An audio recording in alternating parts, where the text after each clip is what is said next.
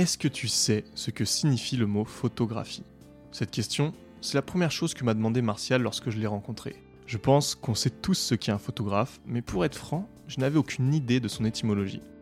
Photographie vient en fait du grec photos, qui veut dire lumière, et du mot graphine, qui veut dire écrire. La photographie est donc l'art d'écrire la lumière. Le métier de photographe est un métier lié à beaucoup de fantasmes, régulièrement dans le top des métiers les plus convoités des Français, il culmine également dans le top des métiers les plus précaires. Cette semaine, je suis parti à la rencontre de Martial Couderette, photographe professionnel depuis plus de vingt ans. Dans cet épisode, Martial revient sur vingt ans de carrière à sillonner le monde armé de son appareil et nous explique comment il est arrivé à vivre de cette profession.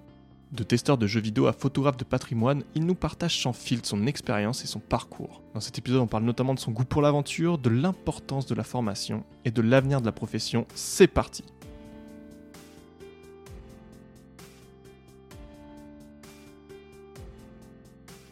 Alors bah, j'ai commencé la, la photographie euh, en amateur du coup, euh, à peu près à l'âge de quinze seize ans je dirais, ouais. À peu près. À l'époque, j'allais beaucoup au cinéma, j'étais inscrit un peu à des...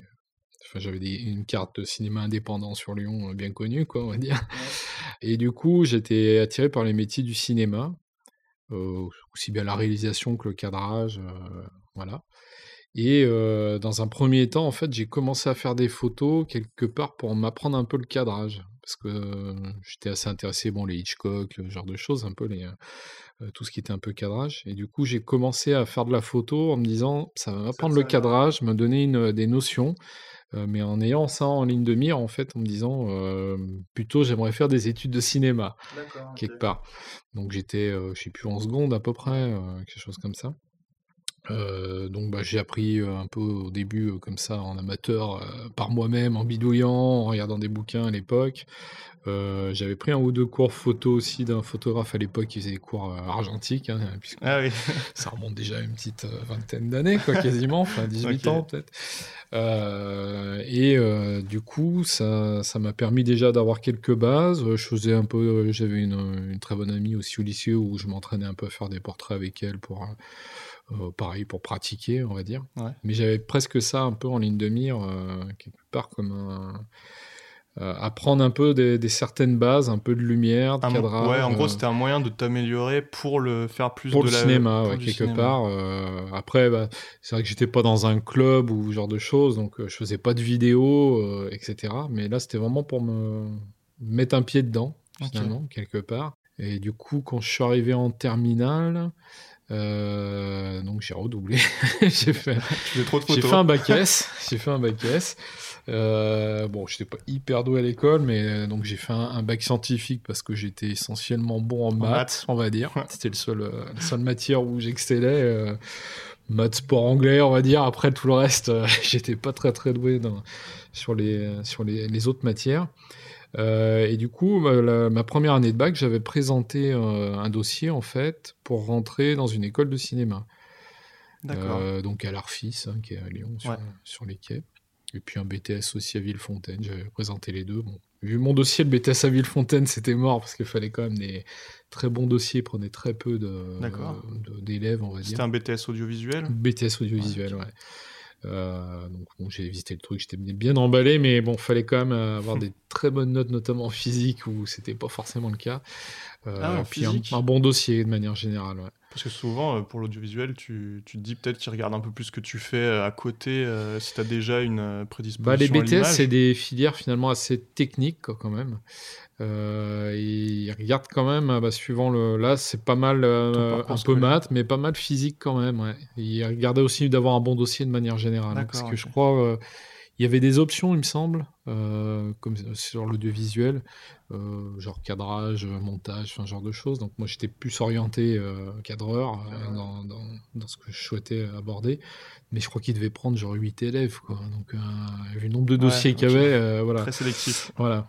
Bon, l'Arfis, c'était une école privée, euh, donc euh, plus facile, entre guillemets. Enfin, il y a le, l'aspect financier derrière, hein, malheureusement. Mais... Ouais. Euh, et donc j'avais présenté un dossier à l'Arfis où j'avais été pris, où j'avais présenté quelque part un book photo en montrant un peu mes motivations et ce que j'aimais, mes références de cinéma, enfin ouais. okay. euh, à l'époque. Et puis bah, j'ai raté le bac. Ah oui, donc t'as pas pu. Euh... Ouais, j'ai raté le, le bac, donc euh, au final je n'y ai pas été. Après j'ai un presque finalement re... enfin, changer mon fusil d'épaule, re... repenser un peu euh, quelque part le, la chose. Euh, alors j'étais toujours attiré euh, par la partie cinéma, ouais. euh, mais donc j'ai fait ma deuxième année euh, de, donc de, de Terminal S, où j'ai eu mon bac après.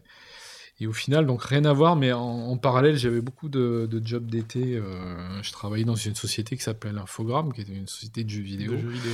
Donc euh, ça a été mon job d'été d'étudiant pendant un paquet d'années. Euh, donc euh, je travaillais beaucoup là-bas. Et euh, finalement, il y avait un peu le numérique qui arrivait, euh, les jeux vidéo c'était, qui s'imposaient. Euh, c'était en quelle année à peu près ? On est dans les années quatre-vingt-dix-sept, quatre-vingt-seize, ouais, quatre-vingt-dix-sept. Okay. Euh, on commençait à avoir un peu quelques effets spéciaux, enfin, ce genre de choses. Ouais, ouais. Et finalement, ça m'a presque envie de mélanger les deux. Je m'intéressais beaucoup à l'informatique aussi en même temps. D'accord. Euh, et finalement, bah, je me suis inscrit à un I U T informatique. Donc, ah, rien à voir. Mais dans l'idée, quelque part, euh, presque, parce que les I U T informatiques, euh, ça ne correspond pas forcément, mais je ne le savais peut-être pas au moment où ouais. je me suis inscrit. Euh, c'était peut-être plus de l'informatique de gestion, de programmation. Ouais. Et finalement, moi, mon idée, c'était un peu plus d'aller dans la partie justement numérique, euh, euh, effets spéciaux, enfin, ce genre de choses, ouais. mais de, d'y aller un peu par ce biais-là, D'accord. quelque part. Euh, pour éviter aussi une, une école qui coûte trop cher, enfin, tout ce genre de choses. Okay. Parce qu'un I U T, c'est, euh, là, c'était un I U T de la doigt, quoi. Ouais. Donc, je me suis retrouvé euh, en I U T une fois que j'ai eu mon, mon bac. Et finalement, bon, j'ai dû rester quatre mois et je suis euh, plutôt en touriste, quoi, on va dire. Parce eh ben, que j'ai, vite... j'ai le même parcours. D'accord, voilà. Ben voilà. J'ai vite compris que j'allais plutôt faire des programmes euh, pour coder des trucs de banque ou de. Ouais, euh, plus que euh... du jeu vidéo. Ouais. Ou de la... Et euh, en marge de ça, je travaillais encore un peu Infogrames, mais au final, euh, je sais pas, peut-être en janvier-février, j'ai lâché l'U T et je suis allé bosser Infogrames tout le temps. Euh. Ah, ils t'ont pris... Euh... Alors, ouais, alors, j'étais pas dans la section programmation à l'époque, hein, j'étais dans la section test euh, qualité. Donc, euh, les tests alpha, bêta, enfin, c'est des, tous des... Euh, ouais. On va dire des, des moments clés de chaque jeu euh, vidéo où on vient sur la partie qualité hein, intervenir. Donc bah, après, moi, je suis resté là-bas pendant plusieurs mois euh, à y travailler.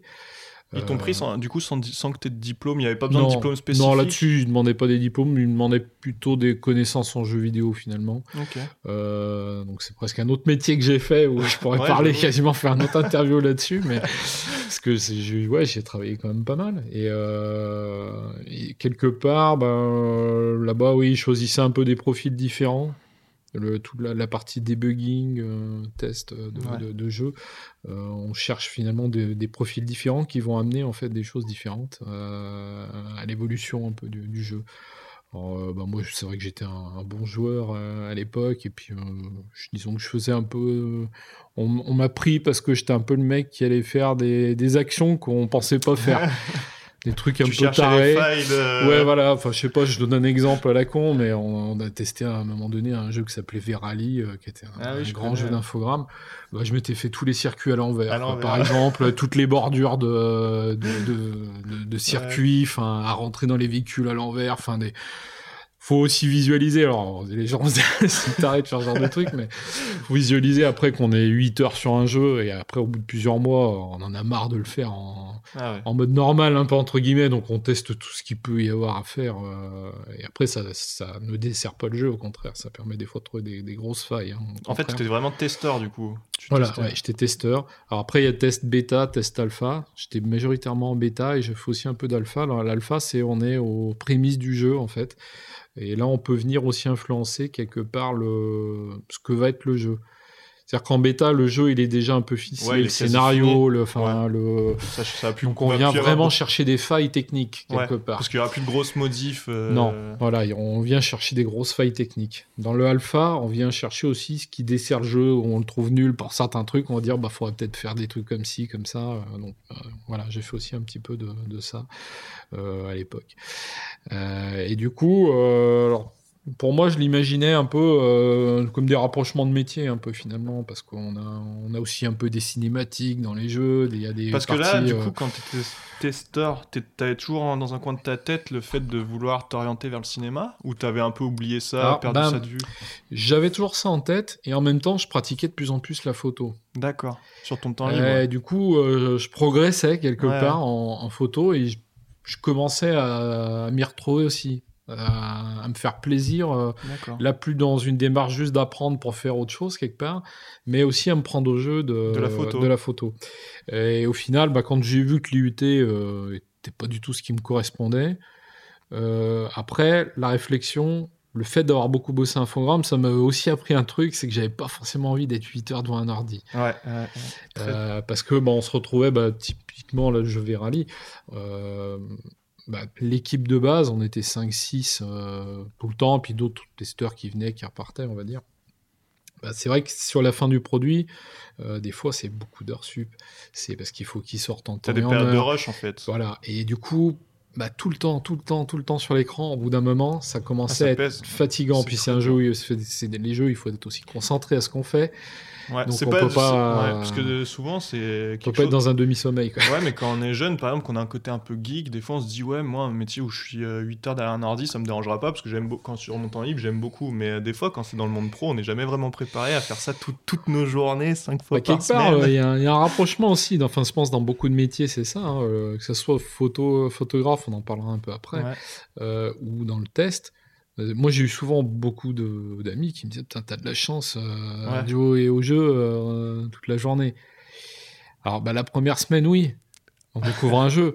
Euh, après, on connaît tellement par cœur, c'est plus on joue pas pour le plaisir, euh, comme quand on allume sa console pour jouer, on choisit ouais. le jeu, et cetera. Là, on y est euh, tout le temps, tous les jours. C'est très redondant. redondant. C'est redondant. Euh, des fois, on refait les mêmes séries tests pour vérifier si ça a bien été, euh, les, les, les premiers bugs ont été corrigés.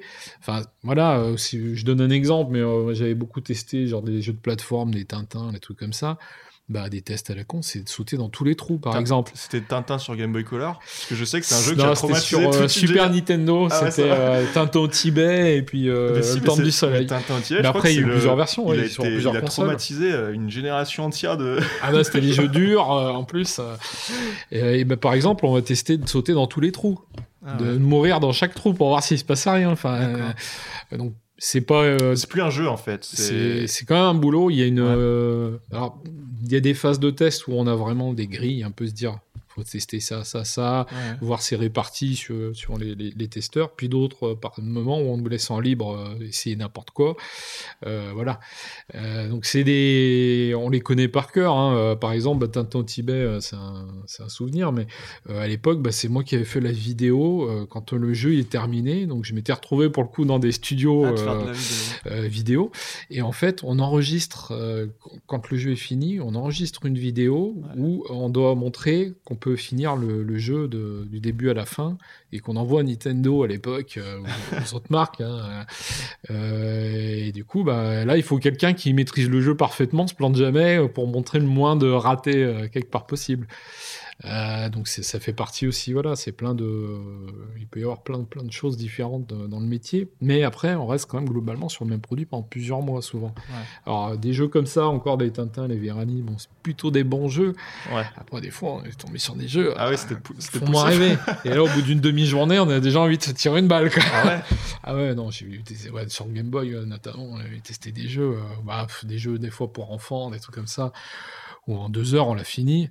Et là, on sait qu'on va rester euh, trois semaines dessus, ah ouais, un mois. Euh, tu sens les, tu sens voilà. les journées passées. Ah oui, non, là, c'est très, très long. Hein. On démoralise vite, là. Alors, c'est vrai que bah, de, d'être tout le temps sur un écran, à faire des choses redondantes, je me suis rendu compte que c'était pas fait pour moi non plus, que j'avais okay. peut-être besoin d'une certaine forme de liberté. Et, euh, et voilà. Et du coup, j'avançais toujours à faire de la photo. J'avais cinéma, photo un peu en parallèle dans la tête. Et euh, donc, quand je travaillais chez Infogrames sur ce deuxième semestre d'I U T où j'étais plus présent, on va dire. Euh, après, ceci dit, ça m'a appris des choses, hein, les U T. Hein, ça m'a. Mais toute expérience. Euh, euh... Je suis arrivé à une époque aussi, pile, où on était encore en argentique et les deux, trois années après, on a commencé à basculer dans le numérique. Donc, c'est vrai que ça m'a facilité énormément les choses parce que je comprenais tout. Ouais, tu bidouillais un peu. Euh, le... Tout ce qui était pixel, ouais. machin, on commençait à nous parler. Enfin, voilà, ouais. maintenant, c'est quelque chose de... de normal. De normal. Mais à l'époque, euh, ça m'a servi aussi dans un sens où quand j'ai commencé ma carrière de photographe et que j'étais assistant, bah, je me suis retrouvé aussi avec des mecs qui avaient cinquante ans et qui sont arrivés dans le numérique, ils étaient perdus. Ils étaient perdus, ouais. Donc, euh, le fait que j'ai des compétences là-dedans aussi, ça, peut-être, euh, à ce moment-là, euh, ça a joué en ma faveur. D'accord. Clairement, donc je ne peux pas dire que c'était une année pour rien non plus, ça m'a appris des choses ouais. euh, qui m'ont servi le, on commençait, c'est pareil, c'était les débuts d'Internet, donc j'étais complètement à l'aise avec l'outil et je le suis toujours maintenant, mais parce que euh, je suis tombé dedans d'entrée. D'accord. Donc ça, ça m'a, ça m'a aidé là-dessus. Et du coup, bah, j'ai présenté, euh, il y avait justement à ce moment-là un centre de formation qui s'appelle la S E P R à Lyon, qui est un gros centre de formation qui forme à plein de métiers, hein, bijoutier, ébéniste, euh, du coup, plutôt vente, des métiers manuels ou artisanaux, ouais, ouais. Beaucoup, le, beaucoup l'artisanat et commerce, quoi, on va dire, euh, et, euh, la mécanique, la carrosserie, enfin beaucoup de choses. Un, je crois que c'est le plus grand centre de formation en Rhône-Alpes en tout cas. D'accord. Euh, et du coup, à ce moment-là, bah, ils ont ouvert un B T S photo euh, pile sur la rentrée qui allait euh, arriver. Donc, euh, je m'étais renseigné un peu pour les B T S photo parce qu'il y en avait à Toulouse, Paris, mais ça faisait un peu loin, c'était un peu compliqué. Et après, il y avait le côté finance, euh, ouais. prendre un appart, enfin distance, ouais. euh, et cetera. Et du coup, bah, je me suis inscrit euh, à ce B T S photo. Donc, on me demandait de présenter un book. Euh, le fait que j'ai fait un, un bac S, pour le coup, m'a servi. Parce que sur les B T S, ils privilégiaient un peu plus les filières techniques. Ah ouais ? Euh, alors, le B T S photo, c'est quand même un diplôme euh, technique, hein, scientifique. D'accord. Euh, dans la photographie, il y a plusieurs types de diplômes. Alors, à l'époque, il y avait les C A P, du coup, C A P photo, en alternance ou en lycée. Pareil pour les bacs pro. Alternance au lycée. Maintenant, ça s'est un peu fusionné. Ils font des bacs en trois ans, quoi, puisque les C A P ont, ont disparu, comme seconde, première, terminale, mais euh, dans le métier. Euh, les bacs pro, voilà, qui pouvaient être en alternance au lycée aussi, et plutôt spécialisés labo, plutôt spécialisés euh, prise de vue. Mmh. Et les B T S photo, euh, qui étaient donc c'est vrai, crescendo, on monte ouais, un peu en, en, en difficulté, en niveau, mais qui étaient quand même plutôt des diplômes techniques. Euh, et pour faire le parallèle, bah juste au-dessus, en bac plus cinq, il n'y avait que deux diplômes. Il y avait... Donc il y avait le, l'école Louis-Lumière à Paris, ouais. qui est un diplôme purement très technique. En fait, quand tu dis technique autour de la photo, c'est, c'est c'est-à-dire que tu vas comprendre ce qui, enfin... tout ce qui est optique. Euh, à l'époque, bah, les, ce qu'on appelle la, la matière principale, c'était la sensitométrie. Donc c'était le, en fait, l'étude de la lumière, des ouais, surfaces en fait, sensibles. En fait, c'est, comprendre, c'est, c'est étudier la physique qu'il y a la derrière physique, la photo. La chimie, parce qu'à l'époque, on était, ouais, okay. il y avait l'argentique. Ouais. Euh, donc le développement... Ouais, parce euh... qu'on pourrait penser que quand tu fais des études de photo, bah, t'es derrière ton, t'es avec ton boîtier toute la journée et tu shootes. Quoi. Alors bah, justement, tout dépend le diplôme que tu choisis. Alors, quand tu fais un C A P, euh, à l'époque, C A P photo, finalement, c'était le diplôme finalement pour devenir photographe prise de vue. C'était amplement okay. suffisant. On apprenait euh, du studio, à maîtriser photos, l'appareil, quoi. Voilà, des lumières. Euh, c'est le, le côté basique, quoi. Euh, après, c'est vrai que bon, c'est un peu la France, hein, ça, mais il y a toujours le rapport C A P. Ouais. Où, euh, où les gens qui sortent d'un bac, c'est un peu revenir en arrière, ce qui des fois une erreur, puisque après j'ai été enseignant pour le coup dans le même genre de, de filière, euh, au même endroit dans mon ancienne école, et finalement on se rend compte que bah, des fois c'est pas forcément un retour en arrière, ça suffit pour apprendre le métier, et, ouais. euh, et voilà. Le B T S est plutôt un diplôme technique et qui pouvait à l'époque former à trois métiers, alors soit métier de photographe prise de vue, mais quelque part il y avait moins de prise de vue dans l'apprentissage en B T S que dans un C A P. D'accord.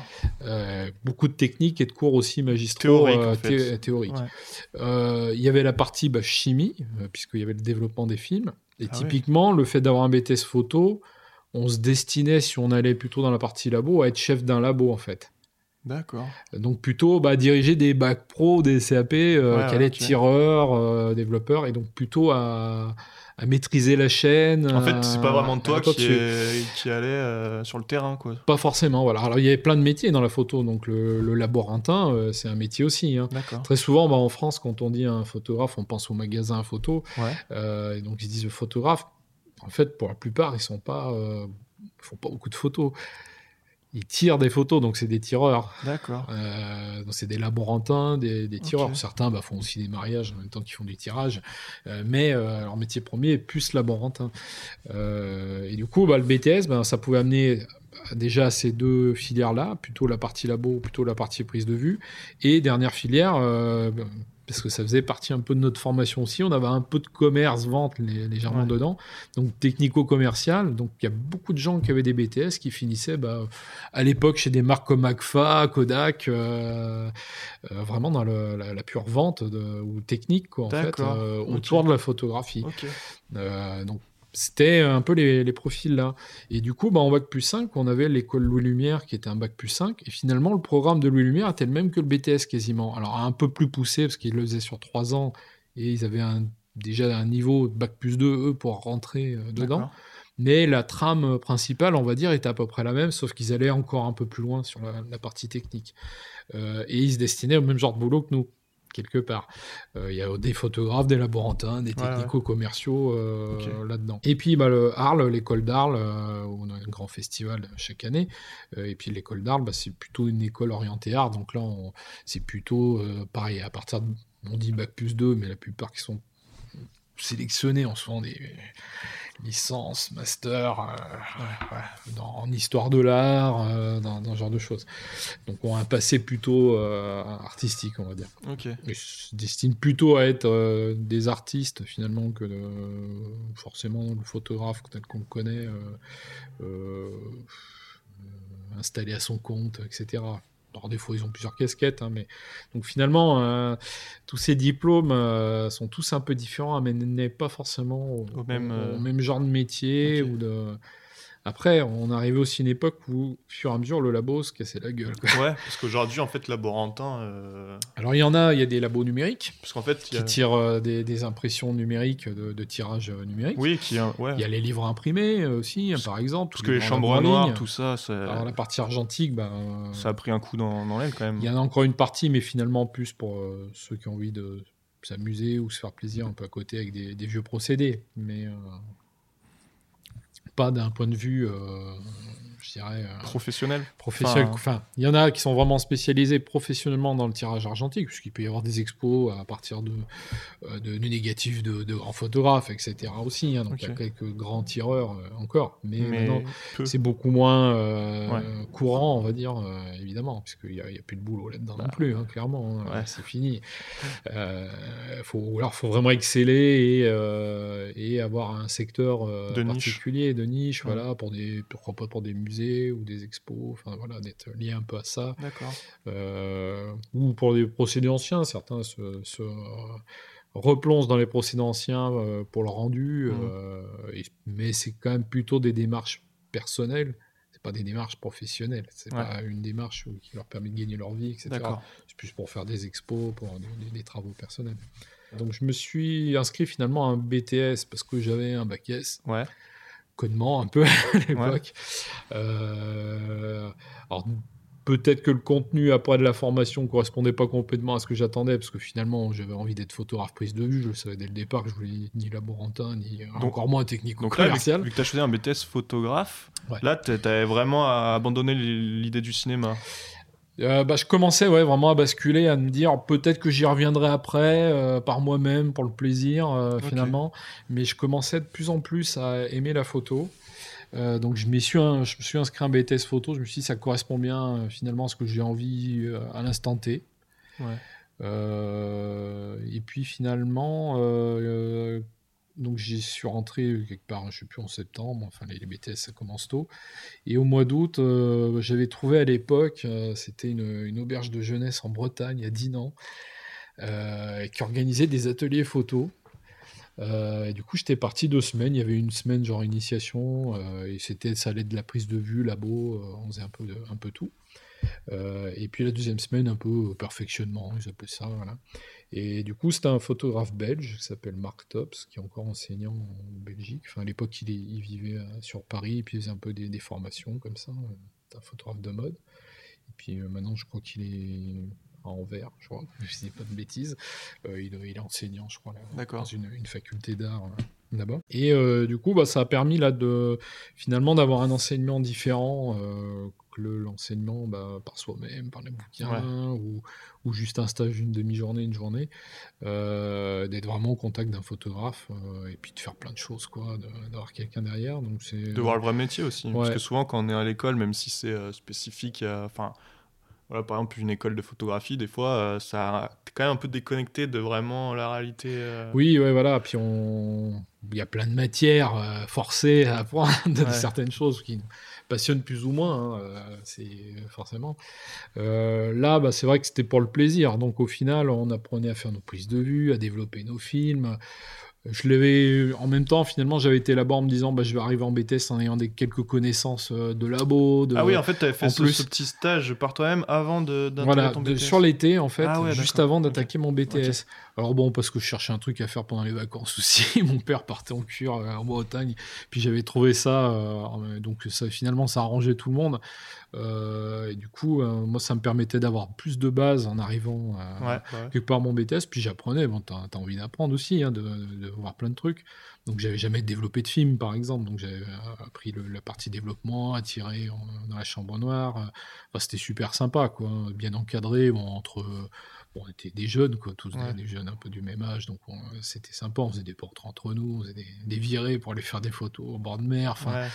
euh, du coup, c'était assez sympa, quoi. C'était bon enfant, euh, bonne ambiance. Et puis, j'avais fait la deuxième semaine... Euh, Euh, perfectionnant. Euh, pareil, on faisait un peu plus de photos de studio, un peu. Donc lui, comme il était photographe de mode, c'était assez sympa. On faisait un peu des portraits en studio, je prenais un peu des, des choses. Donc, finalement, ça commençait un peu à me mettre un pied dans le métier. Ouais, euh, et puis d'être avec quelqu'un de... C'est un bon enseignant, et puis euh, sympa. Donc ça, ça, ça, ça t'a un peu validé ton motivait, choix. Ouais, ouais, ça me motivait. Je me disais, bah, c'est vrai que c'est, c'est un métier sympa. Ouais. Je trouvais... Enfin, qui en tout cas me, me parlait finalement plus que ce que j'avais fait jusque-là. Et... Euh, c'est vrai que je, j'en avais pas conscience encore à ce moment-là, mais euh, sûrement qu'il me fallait un métier où j'avais une grande part de liberté. Euh, je me suis rendu compte que c'était un métier où j'allais pouvoir l'avoir un peu, en partie en tout cas. Et plus que derrière un ordi en tout cas, ouais. toute la journée. Quand tu parles de liberté, tu veux dire le fait de, que chaque jour soit un peu différent, ouais, que oui, euh, ouais, ouais, tu ouais. voyais du pays ouais. que... bah, le fait, euh, là c'est vrai que de, de, d'être tout le temps sur un poste, un ordi, je me rendais compte que le côté redondant, euh, mmh. tous les jours de faire la même chose... Euh, voilà. Mmh. À l'époque, mon père voulait que je bosse à sa boîte. Il a une boîte de mécanique. Et pour moi, c'était typiquement le genre de métier que je voulais pas faire. Ah ouais. euh, pas, euh, je dis pas ça dans un sens dévalorisant. Non, hein, non, c'est non, les métiers. Bah, ça te correspondait. Euh, aussi, euh, je crains pas la mécanique, que ce soit lui c'était le métal, mais le bois, ce genre de choses.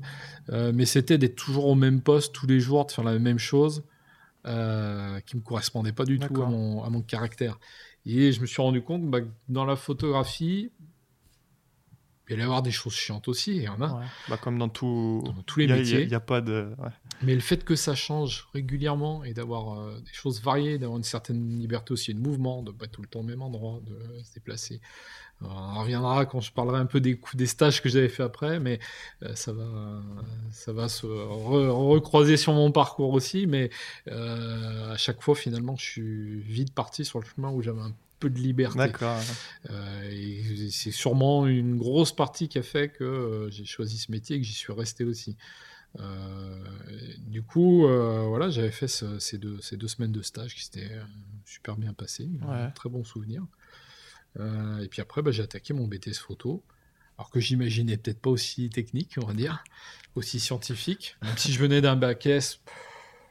Voilà, comme je disais tout à l'heure, j'aimais les maths, quoi, c'est tout. Euh, après, je n'étais pas forcément un grand passionné de science euh, et très fort non plus là-dedans. Mmh. Et il y a dans la B T S photo une partie ouais, chimie, physique, euh, ouais. qui est un peu lourde euh, aussi. Euh. Tu le savais quand tu, tu t'es lancé dans le B T S ou ça t'a surpris euh, Je ne pensais pas que ça allait, ça allait l'être autant en fait.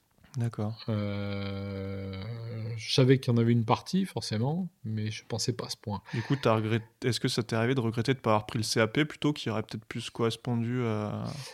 Bah, disons que je pense qu'à ce moment-là, je ne me rendais pas compte complètement de, du contenu d'un C A P, en fait. Ouais. Finalement, je l'ai plus appris en étant prof, après pour des C A P. Et je me suis rendu compte, c'est vrai qu'ils avaient beaucoup, beaucoup plus de pratiques. D'accord. Et qu'au final...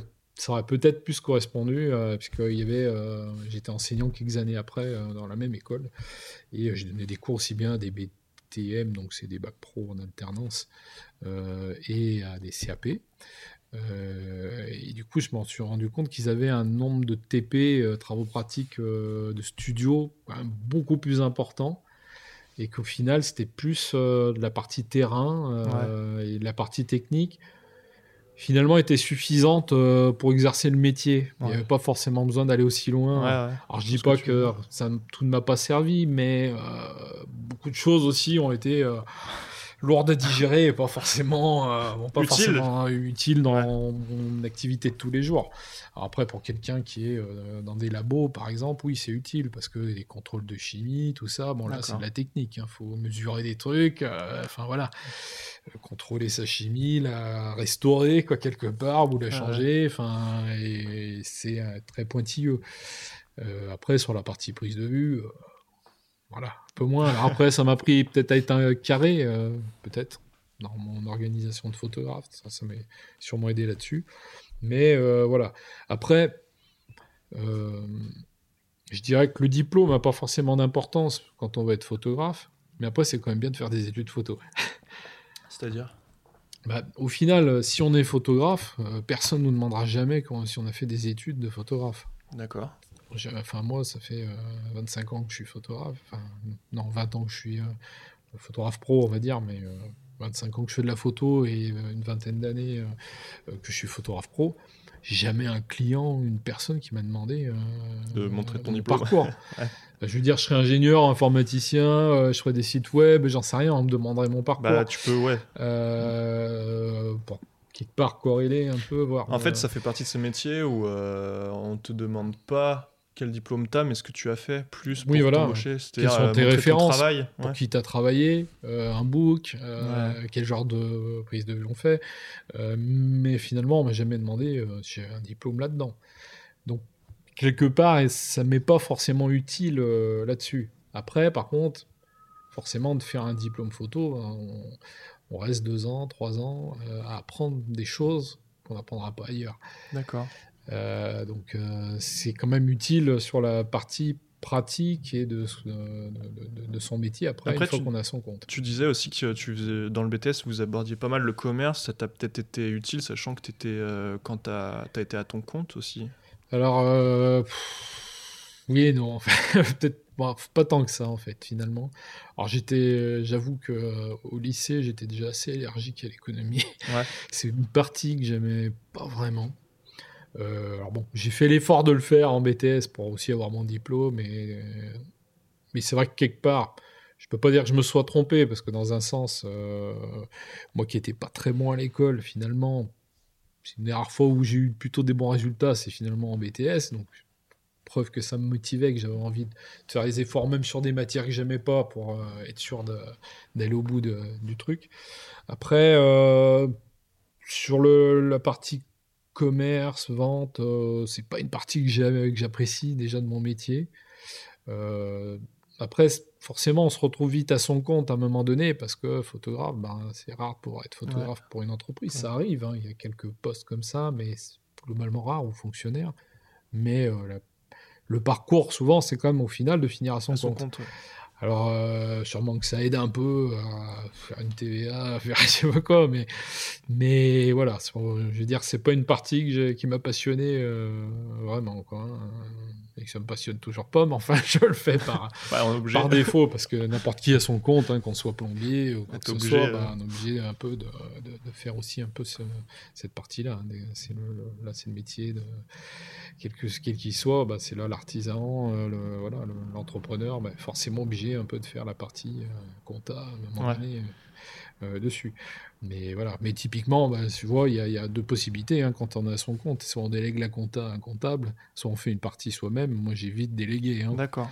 Euh, parce que j'avoue que c'était un truc qui, qui allait vite me faire tourner en bourre et que okay. j'ai pas envie de faire. Quoi. Ouais. Enfin, je fais ma T V A, voilà, mais après la compta. Je... Okay. Je et je et du coup, ton, ton B T S, euh, tu disais que ça t'a... Enfin, au final, est-ce que tu le recommandes ? Quelqu'un qui veut devenir photographe aujourd'hui, est-ce que tu lui recommandes de, de, prendre, de faire des études, une vraie, des études diplômantes, on va dire ?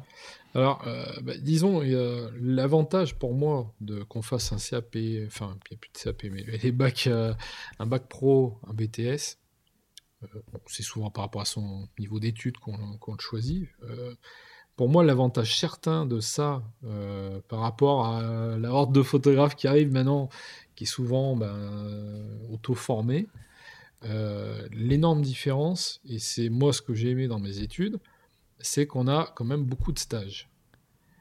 Euh, alors pour un B T S, par exemple, nous on avait euh, c'était des stages de six semaines, donc ça fait un mois et demi, et on en avait quatre sur les deux ans. Ok. Donc ça représente quand même euh, six mois de stage, quoi, quand même, hein, mmh. euh, au total.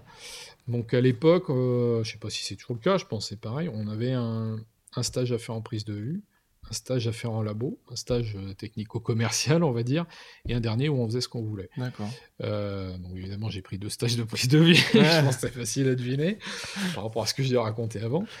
Euh, mais finalement, euh, si je regarde mon, ma carrière de photographe, finalement, ces stages c'est ce qui t'a permis. Font ce que je suis un peu, entre guillemets, maintenant, comme photographe. D'accord. Alors, je les ai choisis intelligemment aussi, hein, euh, à la poigne et puis à la fois intelligemment. J'ai forcé un peu pour avoir certains stages euh, et euh, donc j'ai insisté, quoi, beaucoup.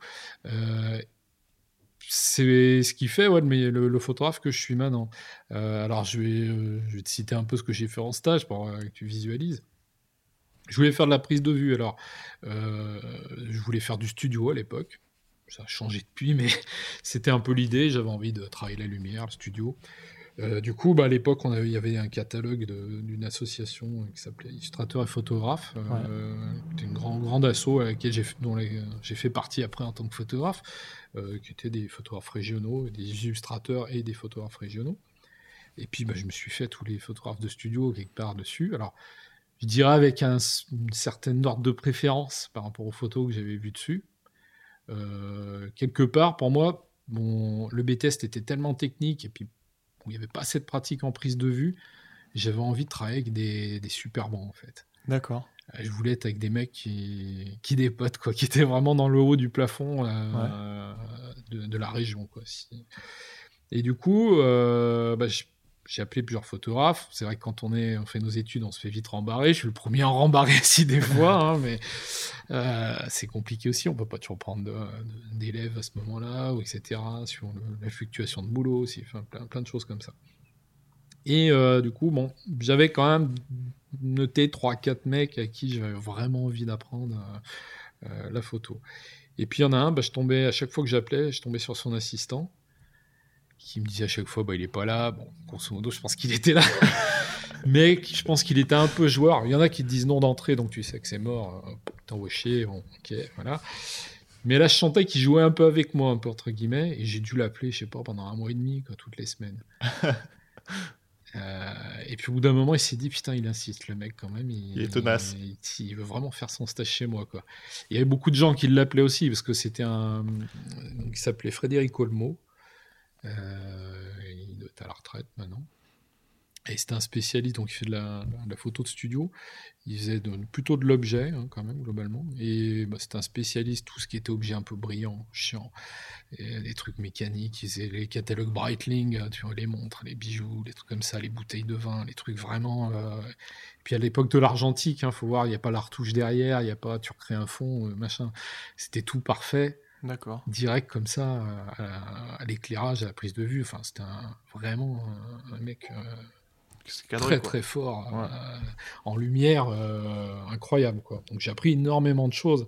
Ça a été un stage pour moi, ça a encore plus appuyé que je voulais faire de la prise de vue. Euh, j'ai appris plein de choses avec lui. Je le revoyais de temps en temps. Je, je repassais assez volontiers le voir euh, au studio ou lui faire voir ce que je faisais. Euh, après, c'était intéressant. Euh, alors. Pareil, hein, dans, dans les stagiaires, moi j'en ai eu après quelque part dans mon métier des fois, il bah, y en a qui viennent, ils font juste leurs heures, euh, bon, parce qu'il y a un cadre de convention, ouais. Tout ça. Bah, c'est vrai que bah, quand je suis arrivé chez lui, des fois, bah, il y avait un peu moins de boulot à un moment, alors on aidait à faire des travaux dans le studio, ouais. Ci, ça. T'investis. Et, euh, et puis bah, des fois, bah, des catalogues de montres, après il fallait jusqu'à deux heures du mat, puis j'y restais parce que euh, voilà, j'apprenais aussi, je me foutais, je comptais pas mes heures. Ouais, c'était ta passion. Alors des fois, on peut prendre ça comme un... De, d'avoir un larbin euh, dont on profite, mais c'est pas le cas à mon sens quand on est dans des métiers d'art, faut pas le voir comme ça parce que clairement euh, moi euh, c'est vraiment pendant les stages où j'ai le plus appris et où ça m'a plus façonné ce que j'allais devenir quelque part et euh, enfin je l'ai fait euh, à fond euh, tout le long quoi, hein. Et ouais. Tous les stages ont été pareils, je les ai fait, euh, je m'y suis engagé à... D'accord. à fond parce que ça me plaisait et que j'apprenais plein de choses au contact de, de, de, de, de, des différents euh, maîtres de stage que j'ai pu avoir euh, dedans. Et euh, en plus, bah, c'est vrai que finalement, les deux studios, puisque j'ai fait deux stages en studio où j'ai été, où quand on avait des temps perdus aussi, euh, ils nous disaient, bah, parce qu'à l'époque, donc, c'était des chambres photographiques techniques, donc, c'était super compliqué, c'est du matériel qui valait une fortune. Ouais. Les films valaient une fortune, les développements valaient une fortune. Et là, bah, quand tu te donnes un fond comme ça, tu te montres que tu es l'assistant un peu qui est prêt à, à bosser tout le temps et, et bosser, bah après, derrière, quand il y avait des creux, tu veux t'entraîner, bah vas-y. D'accord. T'as euh, des, des centaines de milliers de matos, je sais pas, peut-être des, des trente mille, cent mille euros de matos comme ouais, ça à disposition au studio. T'aurais pas eu accès, que ce soit à l'école. Bah, un peu à ou... l'école, mais ouais. là, en, encore plus, avec plus de décors, de trucs comme ça, et euh, tout. Et puis, bah, et te payer le développement, quoi, si tu veux. C'est-à-dire D'accord. que le, le film, bah, c'était à chaque fois, tu claquais un truc, tu faisais deux vues, t'avais déjà dépensé quarante euros. Ah ouais. Enfin, euh, tu vois. Ça a bien changé. Euh, tu vois, il y, y a ça aussi. Donc, euh, il allait porter les films au labo pour ses prises de vue, et hop, il développait les tiennes avec, quoi. Enfin, c'est tout un ensemble. Donc au final, euh, ça te permet d'avoir accès à ça, de t'entraîner, de faire des ratés. Euh, Tu fais voir ta prise de vue, il va te dire ce qui va, ce qui va pas, pourquoi tu as fait ça. Enfin, et c'est tout l'intérêt aussi. C'est tout l'intérêt. Donc, ouais, finalement, moi, je trouve qu'on apprend beaucoup au contact ouais, euh, ça, de quelqu'un qui fait son métier. Et dans une profession d'art, quelle qu'elle soit, euh, pour moi, c'est l'élément clé euh, pour apprendre. Plus que la formation en elle-même. Voilà. Et c'est pour ça que euh, des fois, bah, je suis assez critique avec les gens qui s'auto-forment. Euh, parce que, non, on ne peut pas apprendre la... Ouais. Euh, toutes les clés de la photographie seule. Non, ça n'est pas tout dans des livres, non, encore moins dans des vidéos en ligne où il n'y a quasiment rien, et j'en ai vu des paquets, maintenant ouais, je suis formateur depuis des années, donc je sais ce que c'est aussi. Il n'y a rien, c'est un vide, enfin, c'est, du... c'est ce qu'on voit dans tous les bouquins, enfin, il n'y a rien dans n'importe quel blog, c'est toujours les mêmes infos qu'on voit tourner.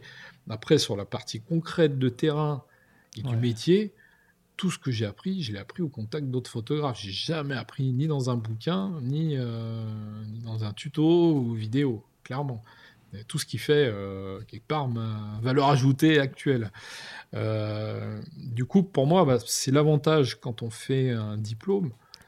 Euh, à l'époque, il y avait même des C A P en un an pour des adultes. Ça, c'était... Je crois que ça a disparu depuis, mais ça, c'était non, très intelligent. Ça existe encore. J'ai pu, ouais, à Paris, ouais. Je sais qu'il y a des trucs euh, comme ça. Et ça, c'est super. Mais par contre, euh, alors, je ne sais pas si c'est le même prix que euh, ce que paye un étudiant à l'école, mais c'est des formations souvent qui sont très, très chères. Alors, à l'époque, moi, quand j'étais à S E P R, c'était, comme c'était un truc conventionné un peu avec la région, euh, finalement, euh, souvent, ils se faisaient un... payer par les fonds G C I F ouais. ou les euh, copain, l'N P E, enfin, les Pôle emploi. J'ai un copain qui va faire une formation justement pour se reconvertir dans la photographie. Ouais. Je ne saurais plus te dire le nom de l'école, mais c'est, euh, l'année, c'est vingt-trois mille euros. Ouais, bah, après, le problème, euh, dans les métiers d'art de manière générale, hein, c'est vrai dans le cinéma, et cetera, il y a des écoles bah, qui sont euh, en, sous, sous contrat euh, et qui généralement sont à des prix raisonnables. Moi, je sais que la S E P R, à l'époque, ça avait coûté mille euros l'année. Enfin, donc, c'est pas, c'est pas respectable. Plus, voilà.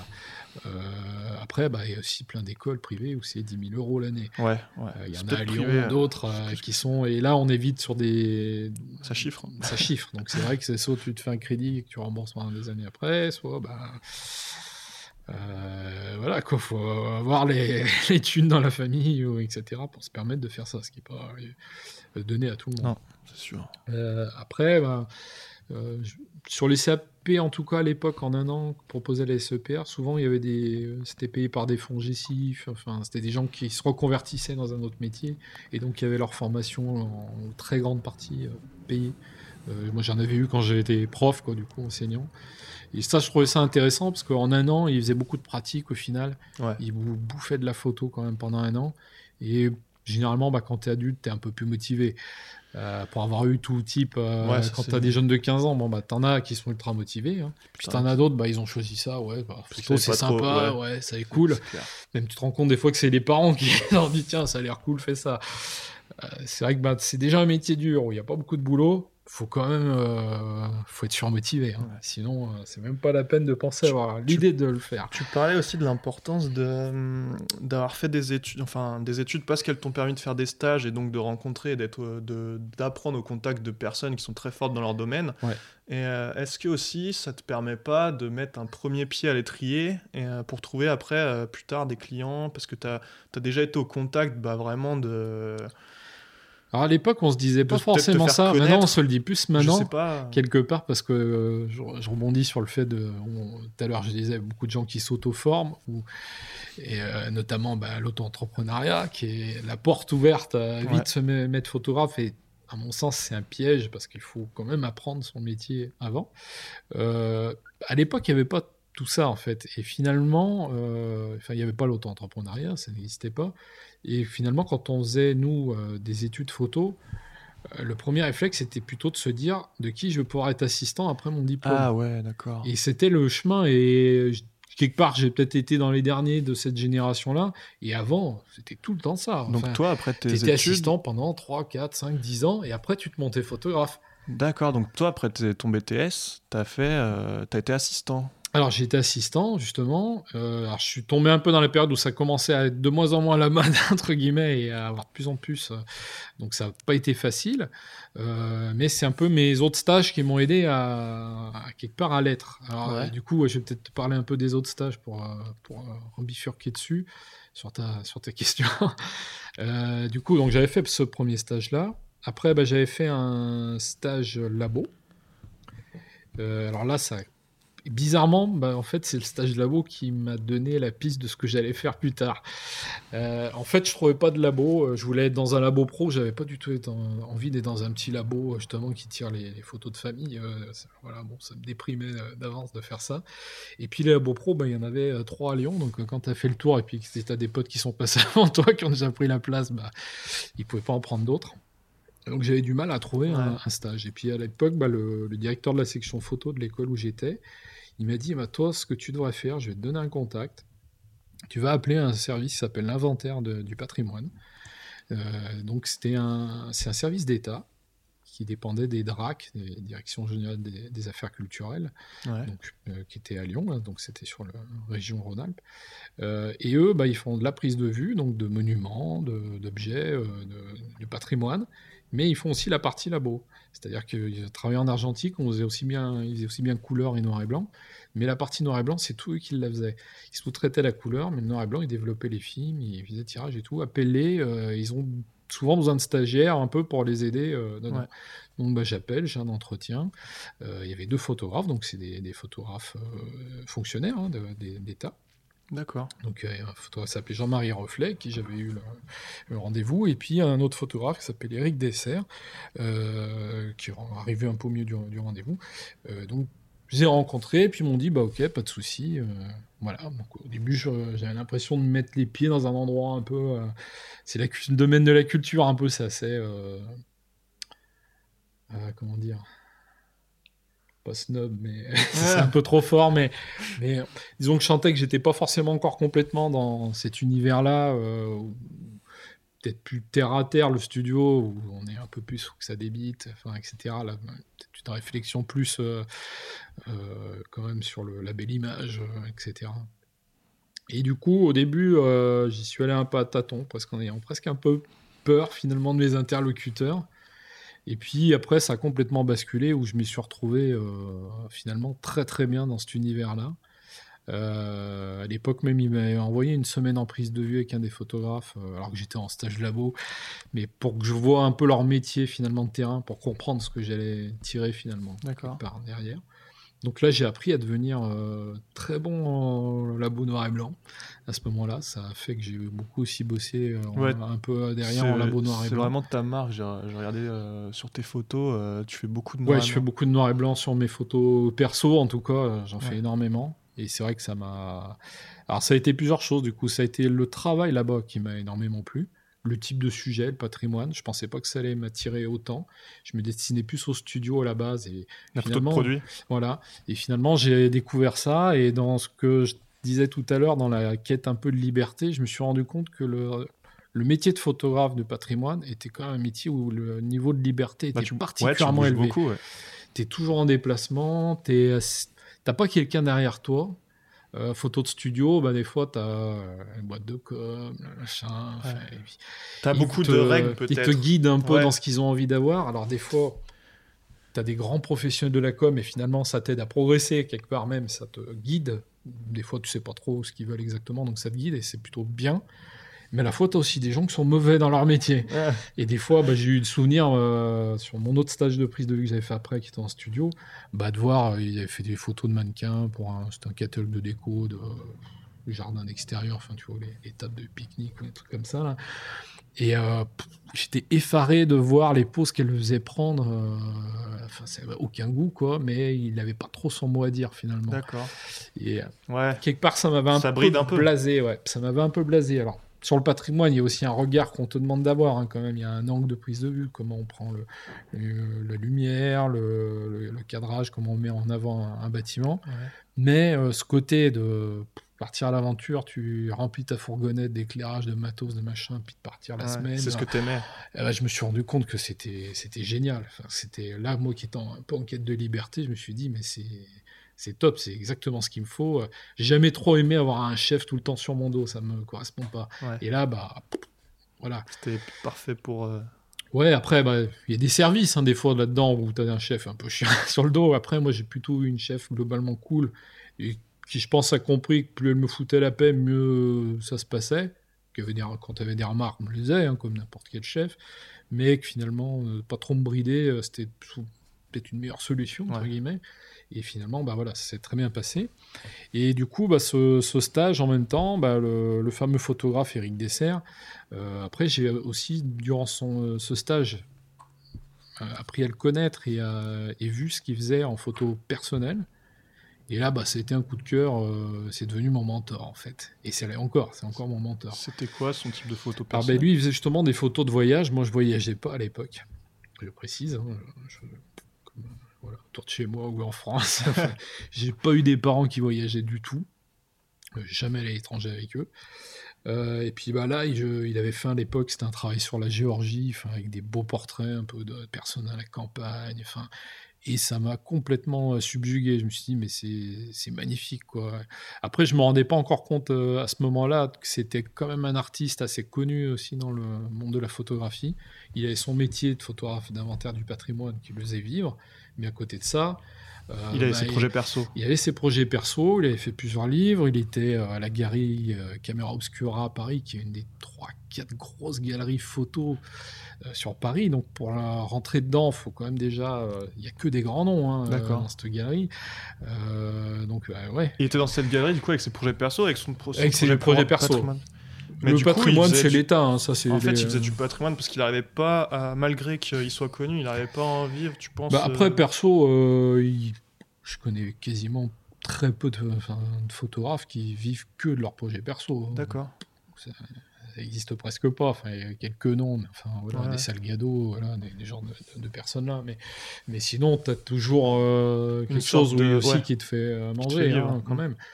Après, euh, je pense que c'était pas forcément opposé. C'est-à-dire que c'est un grand amoureux du patrimoine et en fait, il aimait aussi beaucoup son métier, qui était un, un métier à la fois technique mais artistique, parce qu'on te demande quand même un certain regard, une certaine finesse euh, sur la lumière. Mais en même temps, euh, bah, il avait ses projets perso, c'est de partir un mois et de faire un truc complètement dans son univers. Ah ouais. Et là, bah, c'est vrai que ça a commencé, euh, cette rencontre, elle m'a fait aussi bien tilter sur mon, ma partie pro, où je me disais bah, je, euh, que ce que je veux faire, parce que t- quand tu es dans tes études, même si tu choisis métier de photographe, euh, souvent les gens se disent bah, il est photographe, mais on, on pense qu'un photographe fait tout, et non. En fait, il y a plein de photographes euh, spécialisés. Spécialisé. Et souvent, bah, ceux, plus tu es spécialisé, généralement, plus tu es bon. Ouais, bah oui. Euh, le mec qui fait tout, qui fait de l'architecture, les mariages, euh, les photos de produits, euh, j'en sais rien, des concerts à côté, non, il peut pas être bon en tout, c'est pas possible. Euh, il est généralement moyen, voire mauvais en tout.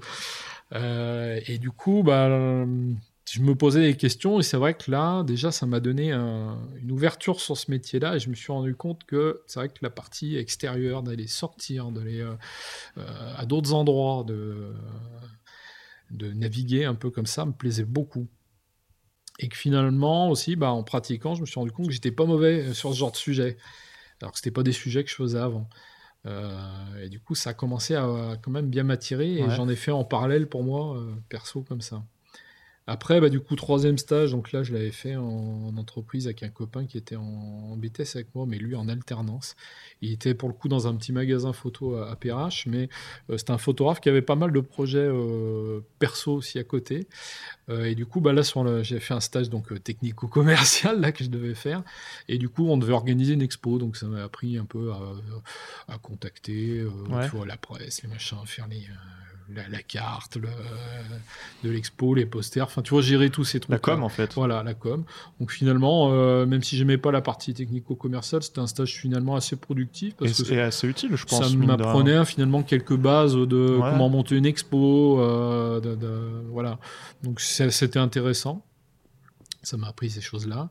Et puis, bah, le dernier stage, donc, je l'ai fait en prise de vue dans un studio qui s'appelait Actimage à l'époque, euh, qui était à Limonest. C'était un des plus gros studios sur Lyon. Vous avez cinq cents mètres carrés de studio, hein, ouais. quand même, euh, avec trois photographes euh, attitrés. Euh, ils étaient beaucoup, ils faisaient tous les catalogues Rosessina, enfin les trucs comme ça de déco, de, euh, euh, voilà, beaucoup de culinaire aussi. Euh, et puis, un autre qui faisait plus photo de mode. Donc, moi, j'étais plus avec ceux qui faisaient déco et culinaire.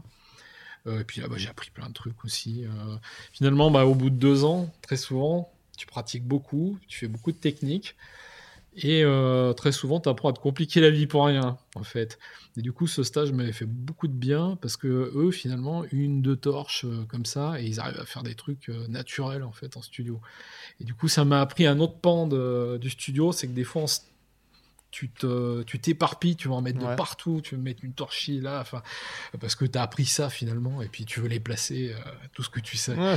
Et finalement, bon, des fois c'est trop et c'est pas forcément bon. Et finalement, bah, là-bas j'ai appris euh, commencer avec une torche, quoi, déjà, euh, deux, trois euh, accessoires.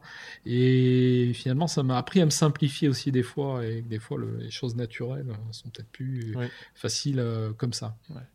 Donc du coup, j'ai appris plein de choses et puis pareil, ils m'ont laissé faire plein de photos perso, enfin super sympa.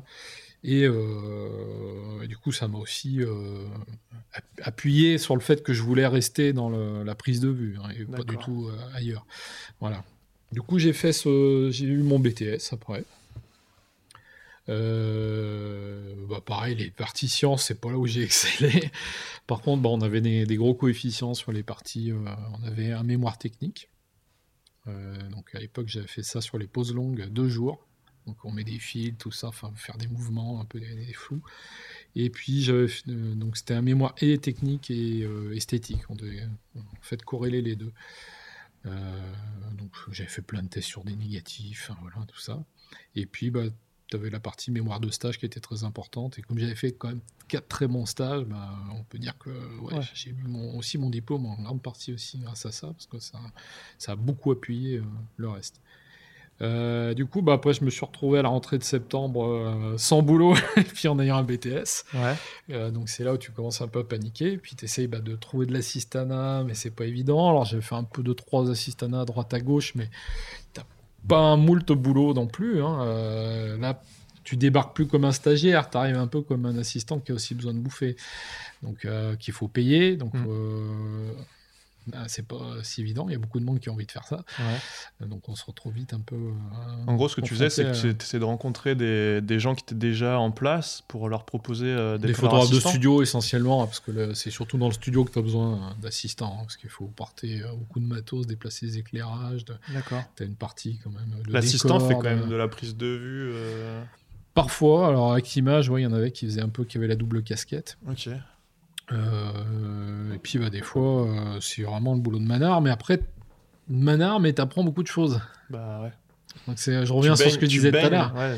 Euh, ouais, tu portes les accessoires, tu diriges la torche, il dit de baisser la lumière à tel endroit, euh, et puis si t'es en déplacement pour faire chez un client, pareil, hein, tu transportes tout, les valises et tout. Mais à la fois, bah, ça t'apprend, tu vois aussi le métier de photographe, parce que finalement, euh, quand t'es sur du produit, quoi, comme ça, du studio, bah, tu débarques devant un produit, il faut le mettre en valeur, il faut trouver un, quelque chose. Et la manière, bah, quand tu tombes sur des bons photographes, tu vois aussi l'expérience, comment... la manière de comment ils abordent. Ouais, si, comment... si c'est un sujet en verre, en métal, ouais.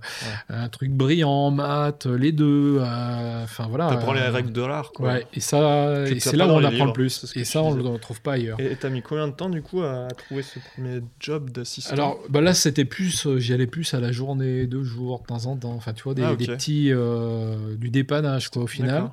À un moment donné, il a fallu bouffer, donc j'ai rebossé aussi un peu Infogrames en même temps, en parallèle. Infogrames, donc tu as recommencé ton boulot ouais, de testeur ? Ouais, voilà. Et ça jusqu'à Noël, on va dire. Tu vois, pendant quatre, cinq, six mois, j'ai, j'ai fait ça. Et après, bah, c'est retrouvé, puisqu'à l'époque, je faisais partie des, des deux dernières mauvaises années euh, qui devaient faire leur service militaire. Ah.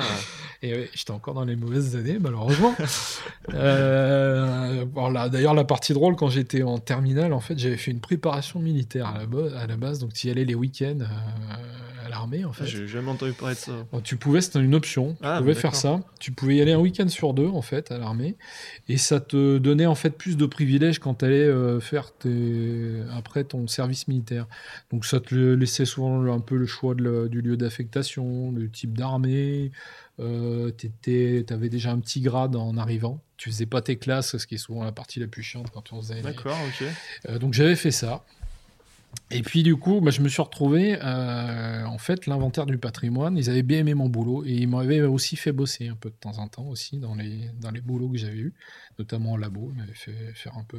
Ils avaient eu des gros coups de bourre au tirage où ils étaient à la bourre énorme, donc ils m'avaient fait venir pour tirer beaucoup de, de choses. Donc euh, ils étaient très contents de mon boulot et je m'entendais de mieux en mieux aussi avec Eric.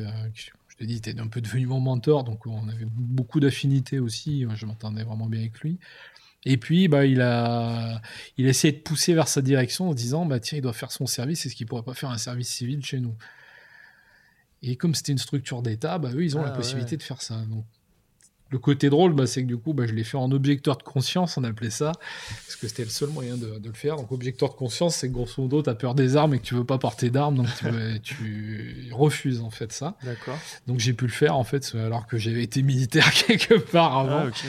euh, mais du coup, j'ai pu faire mes, mes, mes études, euh, enfin mes, mes études, mais mon service, je veux dire, euh, quelque part en civil, euh, là-bas. D'accord. Alors, c'est un service plus long, c'est-à-dire qu'au lieu de le faire sur, euh, à l'époque, c'était douze mois, je crois, le service militaire. Euh, et là, tu dois faire entre dix-huit et vingt-quatre mois, quoi, quelque chose comme ça. D'accord. Donc, plus long, t'as à peu près deux ans, un peu moins de deux ans. Euh, et, et du coup, bah, à partir du mois de janvier, je suis rentré en, à l'inventaire du patrimoine. Euh, là-bas. Dans le cadre de ton service. Dans le cadre euh... de mon service. Et donc, tu étais rémunéré? J'étais affecté. Enfin, alors, quand tu faisais mal ton... rémunéré, on va ouais. dire. Mais tu as quand même. T'as un R M I, quoi, on va dire. D'accord. Un peu plus qu'un R M I, légèrement plus. Pas énormément. Parce que tu disais qu'à la base, il fallait trouver du. Mais non, de toute façon, tu étais obligé. J'ai... Enfin, je sais pas, cinq cents six cents euros peut-être par mois. Parce que tu disais qu'il euh, fallait que tu trouves un boulot bah, pour manger normal, tu as fini tes études. Ouais. Tu... Mais ça, c'est obligatoire, ce service civil. Oui, okay. ouais, tu peux pas y échapper en fait. Ah, okay. À l'époque, enfin, le service militaire, tu peux pas y échapper. Ouais. Alors après, tu pouvais décider de faire un service civil si tu trouvais une administration. Mais euh, c'était en quelle année? Tu pouvais.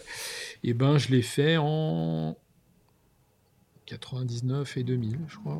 C'était, en, c'était comme ça, encore deux mille, deux mille un, le... ou deux mille deux mille un, je sais pas. Ah, je pensais que c'était deux mille deux mille un. Je pensais que le service militaire, c'était, ça avait été un peu en fait, aboli. C'était pour euh... les, c'était en fait suivant ton année de naissance, je crois, et j'étais dans les deux dernières années. D'accord, ok. Donc, euh, bah, j'ai pas pu y échapper. Mais quelque part, ça a été une chance. Ouais. Euh, parce que au final, euh, ce que ça m'a donné, bah, c'est deux ans de pratique. Ah oui, que ils t'auraient peut-être pas pris en tant que... Enfin, bah après, ils auraient pas... Eux, c'est déjà une, une administration, si t'es pas euh, fonctionnaire, tu peux pas rentrer. Alors après, on peut, t'amener, on, on peut te, te faire venir pour des coups de bourre, mais les, les, c'est des contrats un peu spéciaux, c'est généralement pas plus de trois mois. Donc déjà, voilà. Donc euh, il aurait fallu que je galère un peu encore entre tous les studios, d'accord, les machins, okay. à chercher à droite à gauche du boulot, quoi. Hein. Okay. Euh, donc au final, c'est finalement bien tombé, parce que ça m'a permis, du coup, d'avoir deux ans de pratique. Et quelque part, on m'a accueilli, finalement, comme un autre photographe.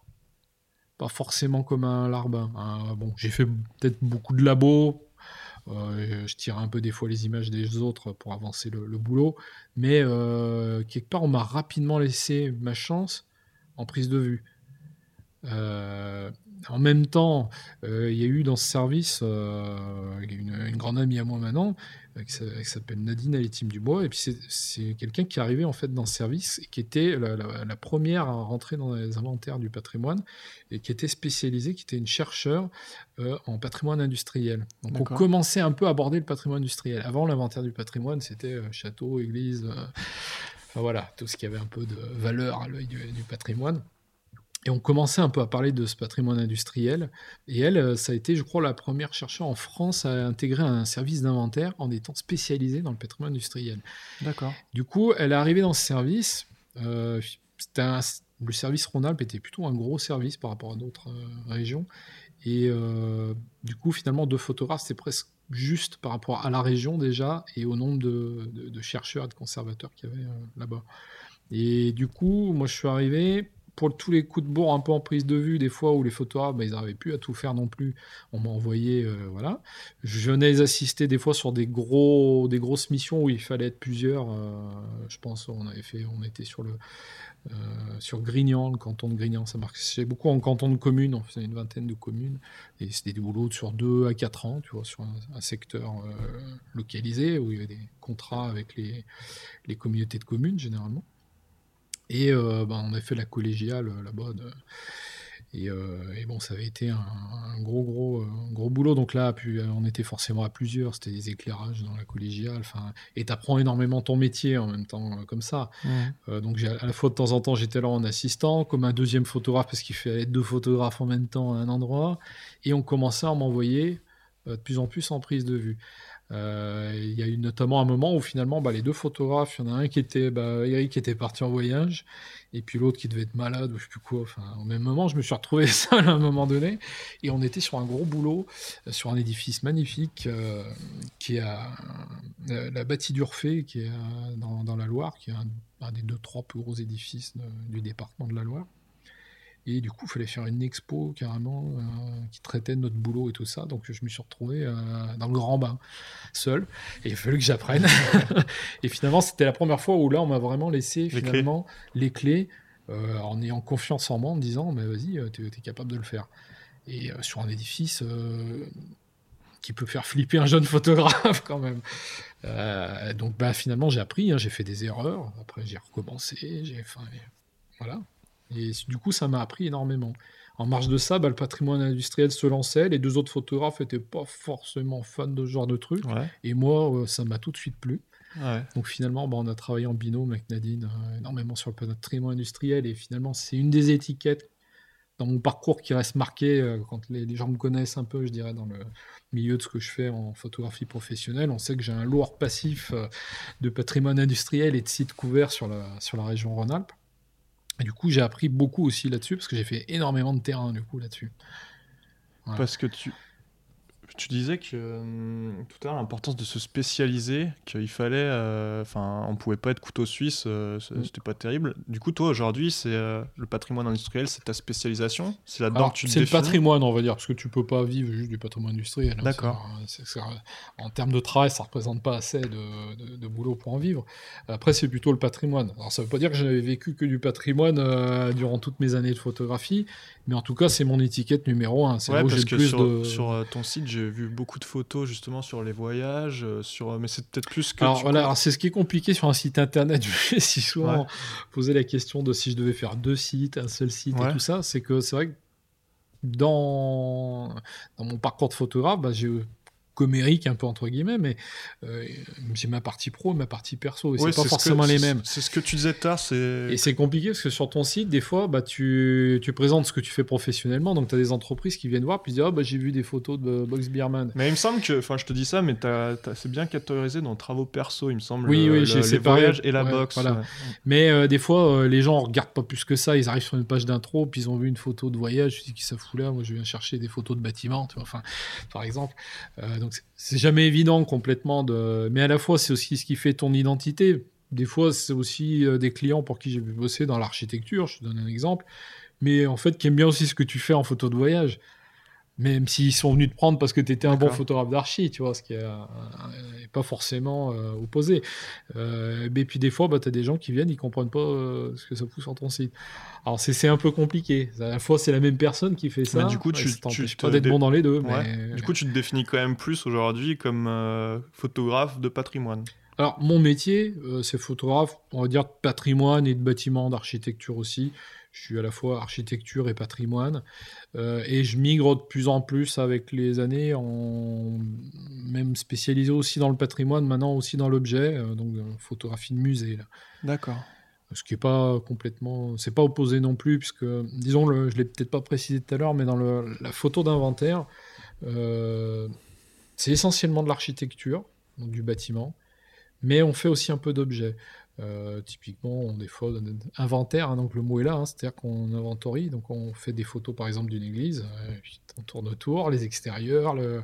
on fait les intérieurs, puis des fois bon, on va faire les objets qui sont dans la sacristie, les objets religieux, d'accord, les peintures, euh, les vitraux, euh, euh, donc là on est aussi sur de l'objet, hein, quelque part, et on monte un studio sur place. Euh, donc du coup à côté, bah, j'ai migré de plus en plus aussi dans ma partie pro, parce que finalement j'ai vu que il y avait de la place aussi, euh, peut-être là-dedans, si on était bon dans ce qu'on faisait et appliqué, euh, de plus en plus sur de la partie un peu musée, donc à faire des repos aussi de tableaux, de, de dessins, de sculptures. Euh, D'accord. Et, et du coup, ça devient une partie de plus en plus importante de, de mon métier. Okay. Mais euh, j'y suis arrivé par l'inventaire, hein, clairement. Hein. Euh, du coup, bah voilà, j'ai travaillé deux trois ans à l'inventaire comme ça, avec des remplacements aussi après, euh, et cetera. Et après, je me suis mis en même temps à mon compte. Ouais. Une fois qu'ils ne pouvaient plus me faire bosser, hein, quelque part, que j'étais un peu au bout de tout ce que j'avais le droit de faire en, en contrat euh, légal euh, là-bas, euh, je me suis mis à mon compte en deux mille trois.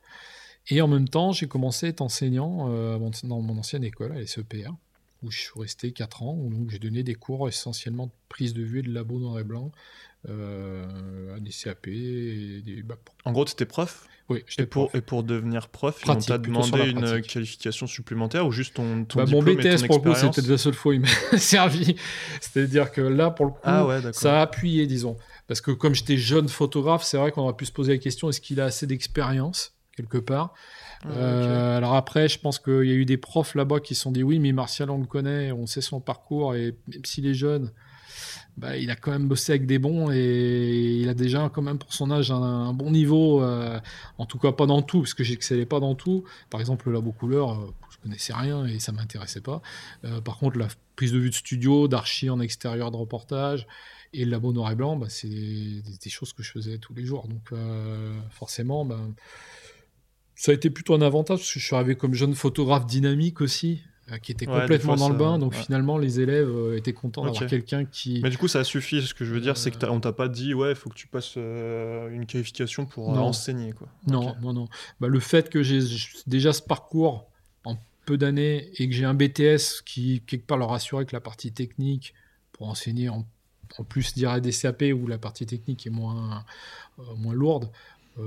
T'as, t'as fait ça par euh, vraiment envie de transmettre ou c'était vraiment plus un backup, se te dire que peut-être au début ça va être compliqué d'être indépendant et donc euh, d'avoir euh, alors, un petit backup financier. Je me suis pas trop posé la question en fait. On m'a appelé en fait, on est ah, venu okay. me chercher en fait. D'accord. Euh, j'ai pas postulé en fait euh, au truc. Okay. C'est-à-dire qu'un jour, bah, le, le, la, la directrice de secteur photo, qui était pas la même que quand j'étais élève, ça avait changé, m'a appelé euh, parce qu'on lui avait parlé de moi, on lui a dit bah voilà, on a besoin d'un. Ah, il y okay. avait un, un de leurs leur profs qui avait une maladie grave, donc il fallait le remplacer. Euh, et on m'a dit euh, bah, est-ce que vous voulez venir euh, donner des cours ? On a besoin de quelqu'un euh, urgemment. Euh, moi, j'allais monter ma boîte. Je me suis dit, bah, pourquoi pas, je ne crains pas de transmettre. Je donnais déjà un peu des cours dans une, dans une, une asso photo depuis euh, un an, un an et demi, à Oulin, dans un club photo. Okay. Donc, j'avais déjà un peu euh, pris le pli d'enseigner, même si ce n'était pas de la même manière. Là, c'était plus dans une asso, donc c'était loisir.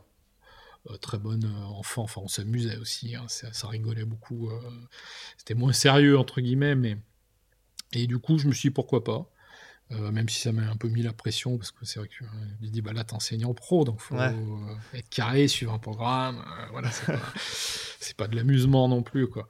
Euh, et puis finalement, euh, bah, je, je me suis retrouvé, puis je me suis dit que c'était la bonne occasion en se mettant à son compte, parce que bah, t'as pas des commandes qui tombent du ciel euh, d'un coup. Euh, donc finalement, bah, ça me permettait quand même d'être sûr de bouffer aussi, et en même temps, euh, de lancer mon activité sereinement, on va dire. D'accord. Euh, donc ça me permettait de commencer un peu à développer, t- des marchés, euh, trouver un peu déjà quelques clients, euh, je rebossais de temps en temps un peu pour l'inventaire, je donnais mes cours au, au club à Oulin, euh, okay. et puis en même temps bah, je, je donnais ces cours là-bas, euh, ça correspondait quelque part à un mi-temps, euh, alors, bon, en plein temps de prof, euh, voilà, mais un mi-temps euh, okay. sur le, le plan horaire. Euh, donc ça te laissait du temps pour développer ton activité. Voilà, euh... ça me permettait de me lancer. Donc du coup, j'ai fait ça pendant quatre ans. quatre ans, ok. Euh, quelque part, j'étais presque là une semaine sur deux. Enfin, il y avait des grosses semaines et puis après une semaine très légère. Donc ça me permettait vraiment de sereinement, d'assez facilement m'organiser aussi. Ouais. Euh, du coup, bah, là, à l'époque, je démarchais surtout bah, tout ce qui était autour du patrimoine et de l'architecture. C'était un peu les deux euh, trucs que je démarchais euh, beaucoup. Et ça a été galère au début de ouais. trouver les premiers. Ouais. C'est compliqué parce que euh, après, c'est vrai que quelqu'un qui se lance dans la photo de mariage, machin, il y a beaucoup de monde, mais il y a toujours du boulot un peu à droite à gauche. Mais il y a beaucoup de monde. Ouais. Euh, après, l'architecture, on ne te connaît pas. Euh, tu débarques, on ne sait pas qui t'es. Euh, et il n'y a pas tant de, de boulot que ça. Euh, donc, il faut un peu venir un peu se faire sa place. Donc, euh, à l'époque, bah, j'avais fait une plaquette. Hein, j'en ai envoyé euh, à, à tout va. Une partout. Plaquette, c'était un portfolio. Une plaquette publicitaire, voilà, un portfolio de ce que je faisais. Je savais envoyé faire. Aux en entreprises. Archi, voilà, donc, surtout aux... à des architectes, on va dire. Euh, pour commencer. Alors pourquoi architecte ? Parce que je me suis dit, bon, j'avais un, un bagage très architecture, même si c'est du patrimoine. Euh, sauf que bah, dans le patrimoine, euh, bah, tu as du boulot de temps en temps, mais c'est essentiellement beaucoup de photographes qui sont euh, déjà des photographes d'État. Et il n'y a pas si souvent de, de gros boulot autour de ça. Les architectes, bah, c'est vrai qu'ils construisent toujours, il y a toujours un peu euh, un mouvement, quoi. Ils ont quand même besoin de photographes à un moment ou à un autre. Euh, donc du coup bah, j'ai réussi à avoir quelques clients comme ça, enfin, déjà un démarchage euh, et puis ça me faisait connaître aussi, ça me faisait rentrer un peu dans le milieu, ça me permettait d'apprendre euh, comment fonctionnait aussi le métier d'architecte, puisque moi j'étais plus sur la partie patrimoine. Il ouais. euh, y a aussi là la partie suivi de chantier, construction, enfin euh, savoir un peu comment ça euh, voilà, donc j'ai, je suis tombé sur quelques architectes qui m'ont fait confiance et à qui ça s'est bien, bien passé.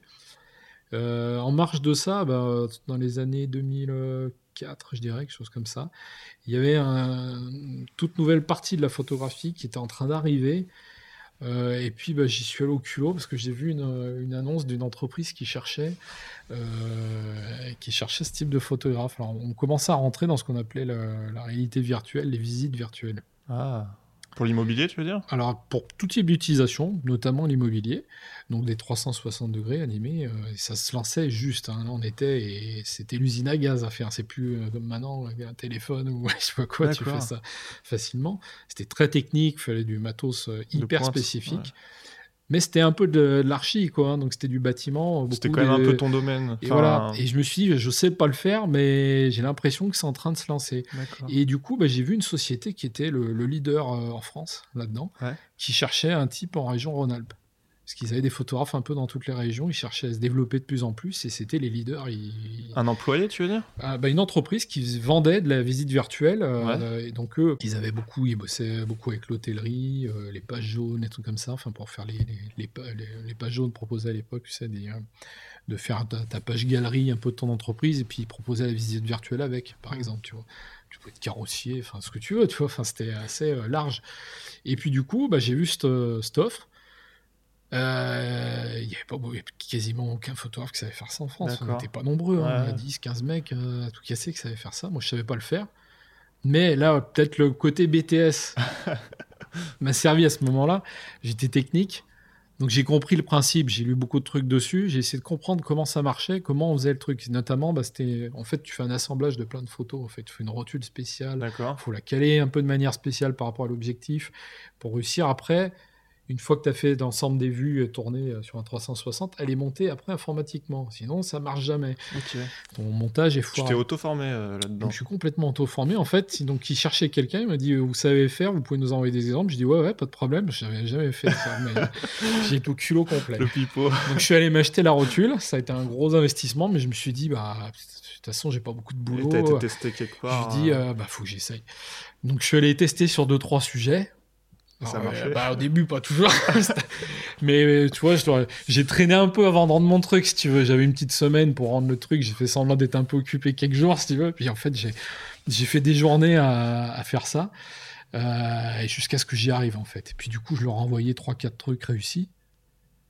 Euh, ils m'ont dit, bah nickel, ça va bien, c'est parfait. C'est donc ils t'ont veut. embauché. Donc ils m'ont dit, ok, bah maintenant t'es le. Alors c'était, euh, c'était j'étais sous-traitant. Hein, c'était, ah oui, t'étais sous-traitant. Hein, c'était pas. C'était ma question parce que du coup, vu que t'avais monté ton entreprise, est-ce que. Euh, non non, c'était. T'avais, tu vois. Non, c'était en fait, j'étais passé à l'époque. C'était un site qui m'a amené du boulot, mais c'est un site qui existait pendant trois quatre ans, qui était super. En fait, les gens où les entreprises pouvaient poser euh, leur offre de job euh, sur le, en photo, mais c'était des entreprises en fait, si tu D'accord. veux, qui cherchaient des photographes, plutôt que d'avoir à regarder à l'époque les pages jaunes, ou, enfin, ou, euh, parce qu'il n'y avait pas autant de ouais. sites internet, enfin tout C'est ça, pas... et ils ne savaient pas forcément où trouver le, ouais. la perle un peu, et en fait c'était un site où il y avait des, comme des appels d'offres privés, quoi, quelque part, tu prenais un abonnement à l'année euh, qui n'était pas excessif, et tu avais un type derrière qui regroupait toutes les... les, les Les, les, les, les boulots proposés okay, par les okay. entreprises, et donc j'étais tombé là-dessus.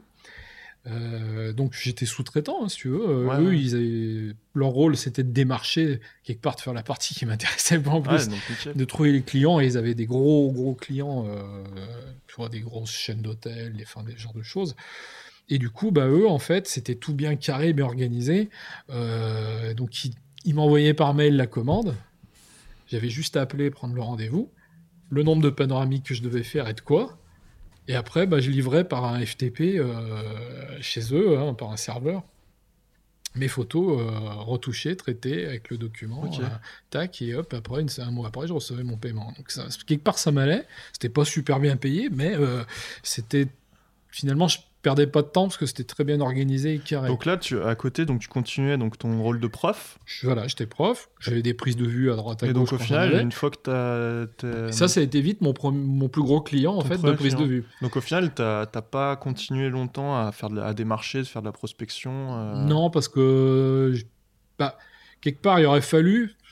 Mais j'étais déjà beaucoup occupé. Ouais, bah ça... euh, la partie enseignement prenait aussi beaucoup de temps euh, dedans. Et au final, bah, du coup, j'ai fait pendant deux trois ans... Enfin, pour eux, j'ai bossé pendant un paquet d'années. On va dire les deux trois premières années, je me suis beaucoup formé du coup aux visites virtuelles, et je suis devenu un spécialiste. Euh, à, grosso modo, dans la région, on était deux, quoi. Un qui est assez connu à Clermont-Ferrand, et puis moi, euh, on sur était euh, sur toute la région, on va dire Auvergne-Rhône-Alpes, les deux euh, les plus connus finalement dans le domaine. D'accord. Euh, donc tu vois, quelque part par culot, et des fois il en faut, hein, ah bah, euh, parce que sinon tu, tu passes à côté de chance que tu n'auras pas deux fois. D'accord. Euh, et pour te dire jusqu'où cette chance m'a amené euh, du boulot, c'est quand je, finalement j'ai arrêté justement les, les, les, la partie cours euh, à l'école. Euh, j'ai commencé à avoir un du job, un, des, des boulots super euh, valorisants, on va dire, et qui ont été justement euh, que j'ai pu avoir grâce à mon passif euh, sur les visites virtuelles. Alors justement, par les, les trucs d'appel d'offres, je suis tombé sur un... C'était une société néo-zélandaise qui s'était installée en, en France et euh, qui bossait, euh, qui était un licencié officiel avec des marques de, de foot et de rugby, okay. pour des produits dérivés, quels qu'ils soient, hein, tout ce que tu peux voir dans les boutiques finalement de, quand tu sors du stade, okay. euh, dedans. Et euh, bah lui, en fait, il avait commencé à faire une série de produits qu'il avait vus euh, en Angleterre. C'est les Anglais, les premiers qui ont fait ça. Okay. Ils avaient fait en fait des panoramiques à cent quatre-vingts degrés de stade de foot, vide et plein. D'accord. Euh, et c'était vendu en boutique. Alors, ils faisaient ça sur un beau poster, mais c'était encadré. Imprimé, en fait. Voilà, imprimé après, encadré sur des grands formats, mais tu sais, avec une belle finition un peu classe, l'objet un peu... Euh, ouais, déco. Euh, voilà, une belle photo d'archi quelque part, mais de, du stade. Et du coup, bah, les, en Angleterre, ça avait fait un carton. Et lui, il bossait avec l'Angleterre, il était sur toute l'Europe. D'accord. Donc, il bossait avec Manchester, Liverpool, des trucs comme ça. Et puis, il commençait à vouloir l'installer euh, sur la France. Et son idée à l'époque, bah, il avait d'abord bossé avec un photographe qui était sur Paris, Euh, donc à qui il avait fait le, faire le P S G, donc il avait fait faire des photos de stade vide la, au début du P S G, et puis donc, il, avait envoyé, il avait mis cette, cette offre en ligne pour chercher quelqu'un quelque part sur l'autre moitié de la France pour qu'on se partage un peu le bébé. Donc ça a commencé comme ça, donc il m'a envoyé à, la, à l'O L pour faire les, je crois que les premières j'ai dû les faire là-bas, euh, donc à Gerland à l'époque, Euh, pour faire des photos. Et puis après, il a commencé à m'en envoyer un peu à droite à gauche. Donc j'avais fait du stade de rugby à Perpignan. Donc t'as recommencé à voyager. Voilà, donc, ça, alors là, bah, j'étais, euh, j'adorais, quoi. Enfin, tu vois, je partais sur les routes. Euh, quelque part, tu vas dans des clubs, t'as un pass. Tu... Alors bon, t'as des clubs plus ou moins sympas, ou plus ou moins... mais ça, c'est autre chose. Euh, après, bah, j'avais fait Sochaux, euh, Saint-Étienne. Et Saint-Étienne, justement, ça a été un peu le, le pivot pour moi. Euh, c'est-à-dire que je suis arrivé à Saint- Sochaux, déjà, j'avais fait vraiment des très belles photos. Je commençais à m'approprier le sujet, on va dire. Les deux projets que j'avais fait, bon, j'avais fait quelque chose de convenable, on va dire, mais bon, euh, bon c'était correct quand même, ça s'était bien vendu. Et à Sochaux, j'avais vraiment fait un très très beau boulot. J'avais fait vraiment des, euh, des belles photos de stade et ça s'était très très bien vendu. Pour un petit club en plus, ça, ça avait vraiment bien fonctionné. Et après, donc, ils m'ont envoyé à Saint-Étienne. Et là, on m'a demandé un autre truc. On m'a demandé, il faut que tu fasses donc, un stade vide, mais il faut aussi que tu fasses un stade plein. C'est ce qu'on veut maintenant. D'accord. Ils avaient commencé à faire ça en Angleterre et ça cartonnait. Donc, grosso modo, là, ça mettait une barrière technique ah, largement supérieure parce que là, on faisait un montage d'images. Donc, c'est-à-dire que tu fais plusieurs photos, il faut les assembler. Euh, du coup, là, ça voulait dire quoi ? C'est que grosso modo, tu es en tribune un peu principale, tribune présidentielle ou de presse. T'es vraiment aligné sur la ligne de, de, de, de, de coup d'envoi. Ouais. Euh, et on, on devait faire le panoramique au moment où les équipes étaient alignées. D'accord. Parce que c'est le moment où tu vois tous les joueurs. Ah, et c'est le moment où euh, tu as tous les tifos, généralement, ouais. dans les stades. Ouais. Donc, on me faisait souvent aller, justement, à des matchs importants où il y avait des gros tifos. Ah, des P S G, l'O M, tu ouais. vois, enfin, des trucs comme ça, pour euh, donner un exemple. Et du coup, bah, là, je me suis retrouvé à Saint-Étienne et on m'a demandé ce truc-là. Donc, ça veut dire que tu as grosso modo, euh, tu vois, tu balayes en fait avec ton appareil, tu vas de gauche à droite, tu vois, par exemple, ouais. tu fais six sept photos pour balayer. Bah, le temps où il reste aligné, je faisais un aller et un retour. Ouais, t'as pas le droit donc, si tu te rates, c'est mort. Oh, pétard. Donc, c'est très très compliqué. Euh, au niveau montage, à l'époque, on n'avait pas autant, les outils n'étaient pas, pas aussi faciles. Facile, et notamment, bah, si tu as des fantômes, entre guillemets, bah, c'est-à-dire des choses qui bougeaient, ouais, ouais. et cetera. Pour l'assemblage, c'était beaucoup plus compliqué. D'accord. Donc, beaucoup de retouches, un hein, gros gros travail de retouche ah, derrière. Ouais. Et du coup, je livrais un cent quatre-vingts degrés d'un stade plein avec des tifos. Et là, bah, ça a été, euh, à Saint-Étienne, ils ont vendu ça, mais ça a été un... un carnage, c'est super bien vendu, quoi. Ils ont D'accord. adoré le, le produit, euh, tout ah, ça. Et en marge de ça, bah, je ne le savais pas, en fait, mais le, le, mon, euh, l'entreprise pour qui je bossais faisait bosser aussi le mec de Paris, il avait fait, lui a fait faire, après, des photos du P S G, stade plein. Et euh, le problème, bah, c'est que nos photos sont arrivées ensemble, et il a été vachement déçu de, de ce qu'il a eu au P S G. D'accord. Euh, parce que bah, là, sur la partie technique, il avait galéré, quoi. Il n'avait pas réussi à maîtriser la partie montage euh, de choses en mouvement.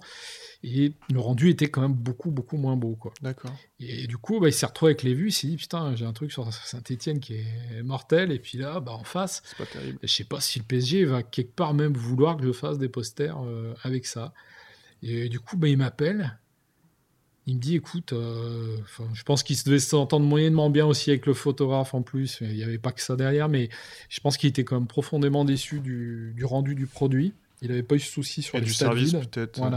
Euh, ouais. Et du coup, il m'appelle, il me dit, écoute, euh, je suis emmerdé parce que euh, je ne me vois pas proposer ça à Paris. J'ai vu ce que tu as fait à Saint-Étienne. Il me dit, si je te paye le déplacement, est-ce que tu viens en faire une à Paris ? Si, euh, alors il a payé quand même l'autre photographe, hein, mais il n'a ouais. juste pas utilisé ses photos. Hein, ça n'a pas été un mauvais coup, entre guillemets. Mais il m'a dit, mais si, si tu fais mieux, euh, je prendrai ta photo. Parce que euh, je te... Alors, si, si ça ne marche pas, quelque part, je te paye juste le déplacement, l'aller-retour. Si ça marche, bah, je te paye pour les prises de vue, la totale. Euh... Bah, je lui dis, bah, banco, j'y vais. Quoi. Ouais. Et puis, bah, ça s'est bien passé. Ah, ouais, du coup, au final, bah, j'ai, fini le... euh, j'ai fini à me faire une bonne partie des stades de... en France. D'accord. Euh, comme ça. En réussissant grâce à la partie technique mais ça, aussi. On considère que c'est du patrimoine quand même, du coup ? Non, mais c'est de l'architecture. Hein. Ouais, de l'architecture. Mais euh, sur la partie technique où tu as des sujets en mouvement, et c'est à la fois de l'architecture, et puis c'est la même technique que les visites virtuelles. Et c'est vrai que comme j'en bouffais ouais, ouais, okay. beaucoup, finalement, euh, quelque part, alors ce petit boulot qui m'a... ouais, que j'avais beaucoup, tout le ouais. temps de manière récurrente, qui m'amenait un petit peu d'argent tous les mois, même si c'était mal payé, me formait quelque part et m'apprenait ouais, en ouais. fait la technique de ça. Et du coup, quand je me suis retrouvé là sur ça un gros servi. boulot qui était très bien payé pour le coup, parce que là, t'es, euh, bah, t'as les ventes derrière, hein, euh, c'est, c'est plus du tout. C'est, j'étais, quelque part, ça a été mes premiers boulots où j'étais payé vraiment comme un bon photographe. En fait, euh, à chaque vente, tu gagnais une petite... Euh... Non, alors il n'y avait pas une commission, une commission ouais. euh, mais généralement il y avait un tirage, on D'accord. disait ça va être tiré à tant d'exemplaires, on va te payer tant, est-ce que ça okay. te va ? On te paye le déplacement, okay, l'hôtel, okay. la bouffe, euh, la totale quoi. Euh, et du coup, bah, j'ai écumé euh, beaucoup de stades en France comme ça. Et ça m'a amené un de mes plus gros clients à un moment donné, un de mes plus gros boulots. Euh, c'est qu'après, on est rentré à travailler avec le Stade de France. Ils ne voulaient pas une visite virtuelle, ça ne les intéressait pas. Mais ils avaient vu pareil un concept aux États-Unis. Il n'y avait que deux grandes salles. Donc, c'était le M G M de Las Vegas, qui est une des plus grosses salles. Enfin, deux, sta- deux, deux salles comme ça. Euh, une à New York et Las Vegas, je crois. Et eux, ils avaient fait en fait sur leur site, la billetterie. Ils s'étaient pas contentés de juste prendre une vue de ta place. En fait, ils avaient fait quasiment presque une visite virtuelle de ta place. D'accord. Donc, c'est-à-dire, en fait, ce qu'ils voulaient, c'est que, en termes de hauteur, que le cadrage corresponde à l'œil humain, d'accord, mais que tu puisses balayer de ah, gauche-droite, oui, de ouais, voir ce que tu voyais à peu près. De... Alors, c'est pas de ta place, en fait, c'est un bloc de place. Euh, mais bon, en fait, ça c'est... fait une centaine de blocs, hein, quand même, ouais, au Stade de France. En fait, c'est pour que les gens voient à peu près ce... ce qu'ils vont voir, ce qu'ils vont voir de leur place. Donc, du coup, ils m'ont contacté pour ça. Donc, c'était un projet démentiel, quoi, si tu veux. Euh, et là, bah, ça, ça représentait des sous, hein, quand même, pour un, un jeune photographe, tu vois. Mais comme je savais faire des visites virtuelles, euh, bah, c'est ce qu'il fallait. Hein. Il fallait faire un montage de vue. Ouais, okay. Mais à la fois, c'est un boulot, il fallait dépoter, euh, parce que euh, le stade, il est immense. Hein, c'est quatre-vingt mille personnes. Hein, donc, euh, c'est, euh, ouais, c'est gigantesque. Euh, t'as plus de mollets, hein, quand même, à la phase d'un... après avoir fait ce boulot. Hein, t'es... T'as... Ça t'a cassé ça, les jambes, ça... parce que mais... tu fais que monter et descendre mais des ça, escaliers. C'était un boulot qui était euh, ponctuel ou ça a été... Alors, ça... ça a été un boulot ponctuel. Ils ont voulu d'abord essayer. Ils se sont dit, on veut, en fait, pour la billetterie de foot, quand il y a des grands matchs de l'équipe de France, et cetera, euh, faire ce principe sur la billetterie, de voir, euh, le... de voir ça. Du coup, bah, ils m'ont fait faire ça. Ça leur a plu. Ça aura convenu. Et puis, genre, peut-être un an après, bah, ils me l'ont fait faire dans toutes les configs. Donc, c'est-à-dire config rugby, ah, config ouais, spectacle, à l'époque, c'était Bénure, tu vois, des trucs comme ça. Config concert, où tu as une scène à un endroit et euh, donc il y a des places qui sont pas utilisées à l'arrière, enfin, tu vois, ce genre de choses. Donc, sur plusieurs, euh, plusieurs configs. Maintenant, ils font aussi des choses, des fois virtuelles, carrément en, en trois D, okay, euh, ce genre de choses, tu vois. Euh, mais ça m'a permis, euh, pareil, j'ai pu faire la même chose. Euh, ces images, je les ai revendues après aussi à la Fédération française de foot, qui voulaient les utiliser sur leur billetterie. Enfin, en et fait, ça, c'est... ça m'a amené beaucoup de boulot et ça ah, m'a fait ouais, bouffer pendant un certain temps. En fait, c'est euh... dingue de voir comme euh, là, c'est... quand tu as commencé en tant que photographe, tu ne serais jamais imaginé euh, finir là. Et en fait, c'est chaque petite étape que tu as fait qui t'a... Les rencontres ou les ouais, hasards euh, sont, euh, sont, euh, produisent d'autres, euh, ouais, d'autres hasards au fur et à mesure et d'autres choses dans le parcours. Il faut savoir les suivre, en fait, quelque ouais, part. Après, il ne faut pas que ça soit des choses forcément que tu détestes faire. Forcément, moi, c'est des choses... Après, moi, j'aimais bien l'univers du foot, donc euh, pour moi, ça a été un plaisir aussi euh, de, d'aller en, complètement euh, ouais, dans l'arrière-boutique, de, de voir ça aussi. Mais du coup, c'est aussi bah, le fait que j'ai fait du patrimoine, qui m'a fait faire de l'architecture, ouais, ouais, on voit qui, le lien, en fait, qui m'a fait faire de, des visites virtuelles, qui m'a, m'a fait faire ce genre de projet qui, du coup, là, étaient des projets beaucoup plus d'accord, massifs, gros, imposants. Euh, quelque part aussi, bah, sur ce boulot euh, au Stade de France, euh, bah, j'étais en, en concurrence avec un autre, bah, le... j'avais envie de dire l'autre ah, oui, meilleur en France à l'époque. Ouais. Quoi. Donc, euh, quelque part, je me suis aussi retrouvé dans la concurrence. Et de réussir à gagner quelque chose euh, en étant un jeune photographe face à un mec qui était un poids lourd. Euh, donc, tu vois, ça te, ça te booste aussi. Tu te sens aussi valorisé. Ça te permet de... Et puis, bah, le fait de faire ces projets-là, bah après, quand tu vas voir d'autres clients, tu dis, bah voilà, moi, mes ouais, références, c'est ça. Et c'est vrai que un, t'es un peu à la course à ça au début. Hein, c'est que t'es-à-dire que t'en as... C'est souvent le défaut un peu dans la photo, c'est qu'on te demande des fois tes, tes références pour qui t'as bossé. Et au début, bah, t'en as pas. Bah, et, euh, et c'est compliqué de dire, bah ouais, j'ai bossé un peu dans le patrimoine. Non, non, bon. Alors, t'as ceux qui t'acceptent plus facilement, ils voient ton book. Ils, voilà, ils vont chercher pas forcément le photographe le plus cher du marché, mais aussi, euh, sans dire de se sous-vendre non plus, hein, mais, euh, mais euh, ils sont prêts à laisser leur chance à quelqu'un qui, qui après, est en train de se lancer. Quand ils voient que tu as des gros noms... Euh... Puis après, bah, ça ouais, te permet, euh, plus tu as des noms importants, euh, d'avoir accès aussi à autre chose, aussi, à être valorisé autrement. On parle de toi aussi, hein, le bouche à oreille, hein, concrètement, parce ouais, que ça, ça m'a amené d'autres jobs indirects, quelque part. Du coup, bah, il y a eu toute cette mise en place, tu vois, entre deux mille trois, où je me suis mis à mon compte, et puis les photos de stade, j'ai dû les faire jusqu'en, je crois, deux mille sept, deux mille huit. Euh, enfin, les, non, le, le Stade de France, j'en ai fait encore après, mais en tout cas, les, les panoramiques vendus. Après, c'est une société qui avait arrêté son activité là-dessus, mais j'ai travaillé quelques années comme ça. Euh, du coup, t'as jamais, t'as jamais eu de période, on va dire, un peu de vide où tu t'es dit ça va si, être la galère? Ah, si, bah si, si, si, si. Bah, t'es, c'est un métier en dents de scie euh, ouais, constamment. Alors, quand j'avais ce genre de gros boulot, bah, c'était top. Et puis, t'as donné des périodes pendant deux trois mois, euh, je regarde ton téléphone en espérant qu'il sonne, hein, mais euh, donc euh, si si non, c'est clairement un métier où les les premières années euh, euh, je ne sais plus c'était pas euh, je sais plus quel photographe qui a dit ça là, enfin, il disait que les plus compliqués c'était les quarante premières années, mais enfin il y a un peu de vrai, mais ouais. Bon, c'est un peu exagéré, mais mais disons que c'est vrai que les dix quinze premières années euh, c'était quand même euh, dans le vide tout le temps. Hein. Tu okay. sais jamais comment tu vas te bouffer. Quoi. Disons que si tu te lances, il faut être prêt justement à avoir les épaules pour, euh, bah, pour garder le cap, même quand c'est la galère. Quoi. Bah déjà, il y a plusieurs choses. C'est, c'est con à dire, mais enfin... C'est mieux d'être en couple et que quelqu'un, euh, la personne avec qui t'es, un job fixe. Ouais. Parce que euh, quand toi, t'es, ça t'amène une certaine stabilité. T'as rien, dans bah, les... c'est bien que l'autre puisse un peu t'aider à ce moment-là. Euh, donc ça aide. Si ouais. t'es seul, bah, c'est beaucoup plus la galère.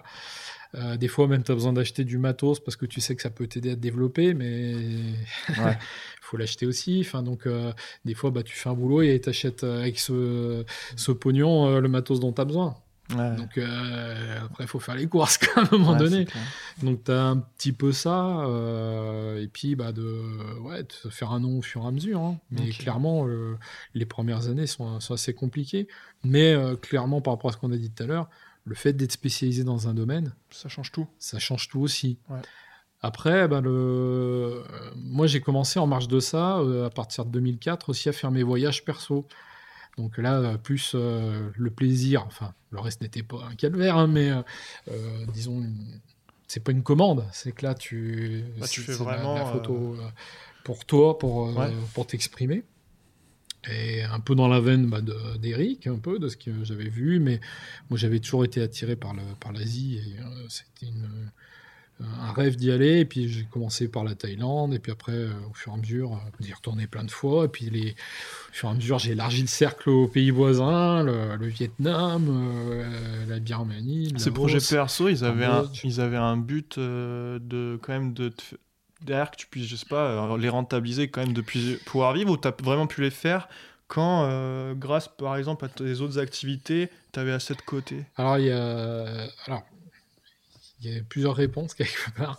Je ne l'ai pas précisé aussi, mais en, en marge de, de ça, quand je me suis mis à mon compte aussi, j'ai commencé à donner des cours photo aussi. Euh, alors, il y avait les cours que je donnais à Oulin dans un club, les cours que je donnais en, à, l'école. à l'école, et j'ai commencé à créer des stages photo. Donc, j'étais le premier dans la région à avoir un site internet. On était trois quatre en France à l'époque à avoir un site internet qui vend des cours, euh, donc des ateliers d'une demi-journée, une journée... Euh, pour des amateurs, hein, pour, ouais. euh, pour leur apprendre la photo. Et du coup, euh, bah, j'ai commencé à en faire sur Lyon. Et ça s'est développé plutôt. Ça a été une part de mon activité qui m'a, pour le coup, euh, aidé euh, à avoir une certaine stabilité financière. Ça ne me rapportait pas beaucoup, mais ça tombait un peu tous les mois. Ouais. C'était régulier. Donc, ça m'a permis de, d'être plus serein et peut-être euh, de choisir ce que je voulais faire en prise de vue pro. C'est-à-dire que je n'avais pas envie d'aller faire des choses qui ne me plaisaient pas. C'est, ça, c'était inconcevable dans ma quête de liberté, peut-être aussi. Euh, voilà. Et du coup, j'avais des envies de voyage à côté. Donc, au fur et à mesure que j'ai eu un peu des boulots, j'ai fait un premier voyage en Thaïlande, qui m'avait vraiment, euh, qui était le, le prémisse de tous les autres. Euh, l'année d'après, je suis reparti en Thaïlande.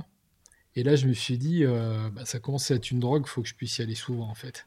Il faut que je puisse au moins y aller une à deux fois par an, euh, régulièrement. Donc, je me suis vite rendu compte que j'allais avoir ce besoin de m'exprimer et de, de, de faire des photos perso. Euh, et du coup, bah, j'ai un peu associé les deux. Je me suis dit, et pourquoi je pourquoi je ferais pas des voyages photos en fait, sur place? euh, et du coup, bah, en Thaïlande, j'avais trouvé une, une, une agence de voyage sur place qui était tenue par un Français à Chiang Mai, dans le nord de la Thaïlande. Et du coup, on s'est dit, bah, tiens, on essaie de monter un voyage photo, un stage photo euh, là-bas. Du coup, bah, j'avais passé une annonce dans un magazine photo, j'avais parlé sur mon site et tout, puis j'ai réussi à avoir un groupe. Donc, c'était le premier voyage photo que j'organisais. Et l'idée, bah, c'était de se dire, bah, je passe, passe deux semaines avec des gens avec qui j'apprends la photo, hein, des amateurs euh, lambda, hein, débutants euh, ou pas, enfin, euh, pour leur apprendre la photo, les emmener dans des endroits que j'ai repérés quelque part, puisque... J'ai envie de dire ce que je cherchais, moi, c'est plutôt le rural, le, les ethnies, les, euh, des, des choses euh, hors, hors sentier, euh, enfin, quelques temples, des trucs comme ça connus, mais, mais de les amener un peu dans les endroits où il y a moins de touristes et des choses plus... où tu as une expérience humaine, on va dire, aussi à côté. Euh, donc là, bah, l'importance d'avoir une bonne, une bonne agence de voyage aussi derrière, spécialisée un peu dans ce genre de choses. Et du coup, après, bah, je restais deux semaines pour moi. Ouais. Parce qu'évidemment, bah, le billet était payé, la vie sur place n'était pas excessive, donc ça me permettait, je bossais deux semaines, et après, je faisais deux semaines euh, photo plaisir euh, pour moi. Et du coup, ça m'a permis de commencer à pouvoir faire des expos aussi perso à côté. Et finalement, tout s'imbrique, parce que euh, tout à l'heure, je te disais, bah, les, les références photos, les, les clients que tu trouves au fur et à mesure te donnent d'autres boulots. Et mais finalement, avec les années, je m'en suis rendu compte seulement il y a quelques années, ça fait, tu vois, il y a peut-être cinq six ans que j'ai remarqué ça. Mais j'ai remarqué que finalement, euh, ces expos photos m'ont fait connaître aussi.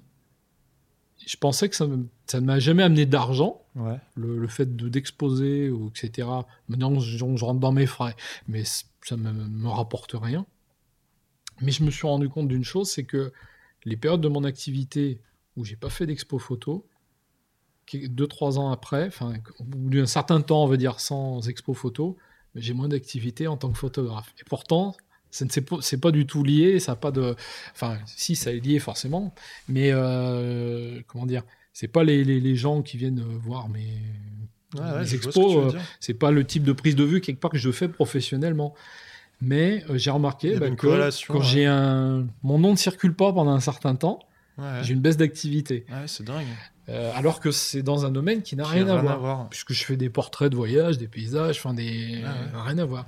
Mais le fait que ton nom circule... Que tu as une visibilité, vu, en fait. Eh ben, euh, que on parle de toi, ouais, on ça... regarde, on sait que tu es là, on D'accord. sait que tu existes, que tu es présent, euh, et ça m'a toujours un peu euh, amené une dynamique, finalement, D'accord. générale, ah, euh, d'avoir des expos, sans pouvoir le quantifier et dire euh, exactement, euh, ouais. c'est, c'est ça qui m'a amené tel boulot, tu vois. Euh, même des fois, bah, les gens, euh, ah oui, mais votre nom me dit quelque chose, alors, on est dans le, le cadre professionnel. Il me dit ah, mais oui, j'ai vu votre expo, même si ça n'a rien à voir avec le, euh, ce que la personne est en train de me demander en prise de vue. Euh, des fois, ça amène euh, indirectement euh, du boulot. Et très souvent, bah, des fois, c'est une question qu'on se pose en tant que photographe. C'est finalement, bah, euh, tu as payé ton voyage ou tu as fait tes tirages d'expo, tes cadres, la com. Tout ça, ça a un coût hein, quand même ouais. faire une expo. Est-ce que ça vaut le coup en gros Est-ce que ça vaut le coup Parce que tu, ça se vend peu quand même. Hein, même il n'y a pas de retour direct sur investissement. J'ai beaucoup de retours positifs des gens qui me disent c'est super, c'est top, ou des articles, ouais. et cetera. Mais après, financièrement, euh, tu ne gagnes pas ta vie en, en expo photo, ouais. hein, clairement. Si tu as des produits dérivés, euh, typiquement, bah, j'avais fait un livre sur la boxe birmane, bon, ça oui, ça peut te, tu peux le rentabiliser un peu après. Par contre, la vente de photos de cadres en expo, euh, ça rapporte que dalle. Euh, mais par contre, bah, c'est là où tu peux vite te dire, finalement, ça ne me sert à rien, c'est des dépenses inutiles. Mais quand je regarde le croisement de tout ça, je me dis, bah, c'est quand même bizarre. Ouais, Dès que j'ai un peu d'activité artistique, finalement, mon activité professionnelle marche mieux quand tout, même. Tout. En fait, toi, dès que, ton... dès que t'es là, en fait... T'es présent, t'es en fait. Présent, t'es... Ton nom circule. Ton circule, ton... en fait, ça te... Il y a une dynamique générale, ouais. en fait, qui reste, euh, tu vois. D'accord. C'est un peu, euh, j'ai envie de dire, c'est comme si t'es sur un vélo, tu vois. Tu continues à pédaler. Et tu continues d'avancer. Et dès que tu commences un peu à ralentir et tout, bah, tu es obligé de prendre appui sur un pied, de t'arrêter, parce que ouais, sinon tu vas tomber. Ouais, mais c'est super intéressant. Il faut continuer un peu à avoir cette dynamique. Et, alors, des fois, bah, c'est pas toujours évident, parce que t'as, quand tu as aussi beaucoup de boulot euh, par certaines périodes, bah, tu n'as pas le temps de faire tes photos perso aussi. Ouais. C'est des fois un peu le, ce qui est compliqué à, à jongler un peu là, là-dessus. Mais du coup, moi, j'ai fait ça pendant plusieurs années. J'ai pas arrêté de voyager en faisant des voyages stage photo. Et en restant pour moi. Euh, donc je partais entre une, une et trois fois par an, quoi, on va dire, pour les plus, gros, les plus grosses années. Euh, j'ai arrêté en deux mille dix, quelque chose. Enfin, non, quoi que non. deux mille quinze. Ah, t'as arrêté les stages ? Alors, les voyages, le dernier, j'ai dû le faire en deux mille neuf, je dis pas de bêtises. Euh, après, j'en ai eu fait sur des individu- de l'individuel. Alors bon, c'est pas les mêmes budgets, c'est des gens peut-être qui a plus le, l'argent, mais, euh, mais qui voulaient un voyage sur mesure avec quelqu'un qui connaît un endroit au top. Notamment bah, la Birmanie, le Vietnam, que je connais vraiment bien, euh, la Thaïlande, où là, bah, on m'a demandé des trucs borderline, quoi, quelque part. De, euh, bah, je suis parti, bah, c'est devenu un ami, hein, mais euh, un client belge, et il voulait, bah, il voulait aller faire des photos dans les camps de boxe avec moi. Ouais, j'ai... Il voulait que j'emmène euh, en Thaïlande euh, des trucs un peu borderline. Je lui dis, bah, attends, ce qui est top, c'est les, les tatoueurs en Thaïlande et des choses. Donc je l'ai emmené dans les, euh, je suis un des deux trois meilleurs tatoueurs de, de Bangkok à euh, faire des vues, on a fait de la street photo un peu euh, sur Bangkok, enfin, tu vois. Et des fois, bah, j'ai voilà des clients qui me demandent sur du sur mesure comme ça. Alors là, je le fais. Après, je le fais plus en groupe organisé parce que j'ai plus de temps à dire, peut-être à perdre à organiser tout ça aussi, parce que c'est c'est quand même euh, ça demande du temps. Ouais, puis c'est ce que j'allais te demander dans une des questions. Euh... Ça, tu pars aussi plusieurs semaines. Après, peut-être que quand tu grandis et que tu as des responsabilités, vie de famille, et cetera. Exactement. Bah, c'est une des, c'est ouais. la raison principale oui, aussi. Hein. Euh, c'est que jusque-là, j'avais pas d'enfant aussi. Donc euh, après partir, c'était pas un problème. Ouais. Partais, j'en revenais. Euh, après, bah maintenant j'ai un gamin qui a huit ans, donc ça, ouais. ça, à peu près avec les dates, ça se colle un peu. Donc c'est vrai qu'à partir de bah oui deux mille treize, j'ai commencé à moins voyager. Ouais, parce que c'est ce que je voulais te dire. Au final, toi, ce que ce que t'aimais vraiment, c'était un peu tout ce côté d'être très nomade. Quand t'as une vie de famille qui arrive, est-ce que c'est aussi simple quand t'es photographe de continuer d'être bon, nomade? Sur les prises de vue, oui, t'arrives à t'organiser. Après, dans ton couple, on va le faire garder ton gosse. Bon, c'est pas, je peux partir deux, trois. Euh... Deux, trois jours, une semaine en prise de vue euh, en France. Euh, ouais. Enfin, voilà. Euh, après, à l'étranger, disons, euh, le choix d'arrêter les, les cours voyage photo. Là, tout à l'heure, je l'ai dit, j'étais parti avec un client qui est devenu ami. Alors, quelque part, je ne l'ai pas pris comme une contrainte. Mais euh, surtout, le choix devant lequel je me suis retrouvé, c'était que finalement, bah, ce travail perso, bah, moi, ça me plaisait. C'est aussi mon essence. C'est ce qui me fait vivre euh, humainement à l'intérieur aussi. Et du coup, bah là, euh, deux semaines à donner un cours, deux semaines à partir pour son voyage photo, ça me fait partir un, un mois. mois. Et un mois, bah, c'est vrai, quand t'as un gosse, ça commence à être un peu long. Ouais. Euh, du coup, bah, j'ai pris le pli de me dire, bah, quand je pars, je pars juste pour moi. D'accord. Je pars deux semaines, trois semaines, et euh, donc c'est un coup. J'essaie de plus bosser sur les prises de vue ici, finalement, pour m- maintenant financer mon, mon voyage, quelque part, alors qu'avant, je le finançais euh, avec, euh, avec mes cours sur place. Ouais.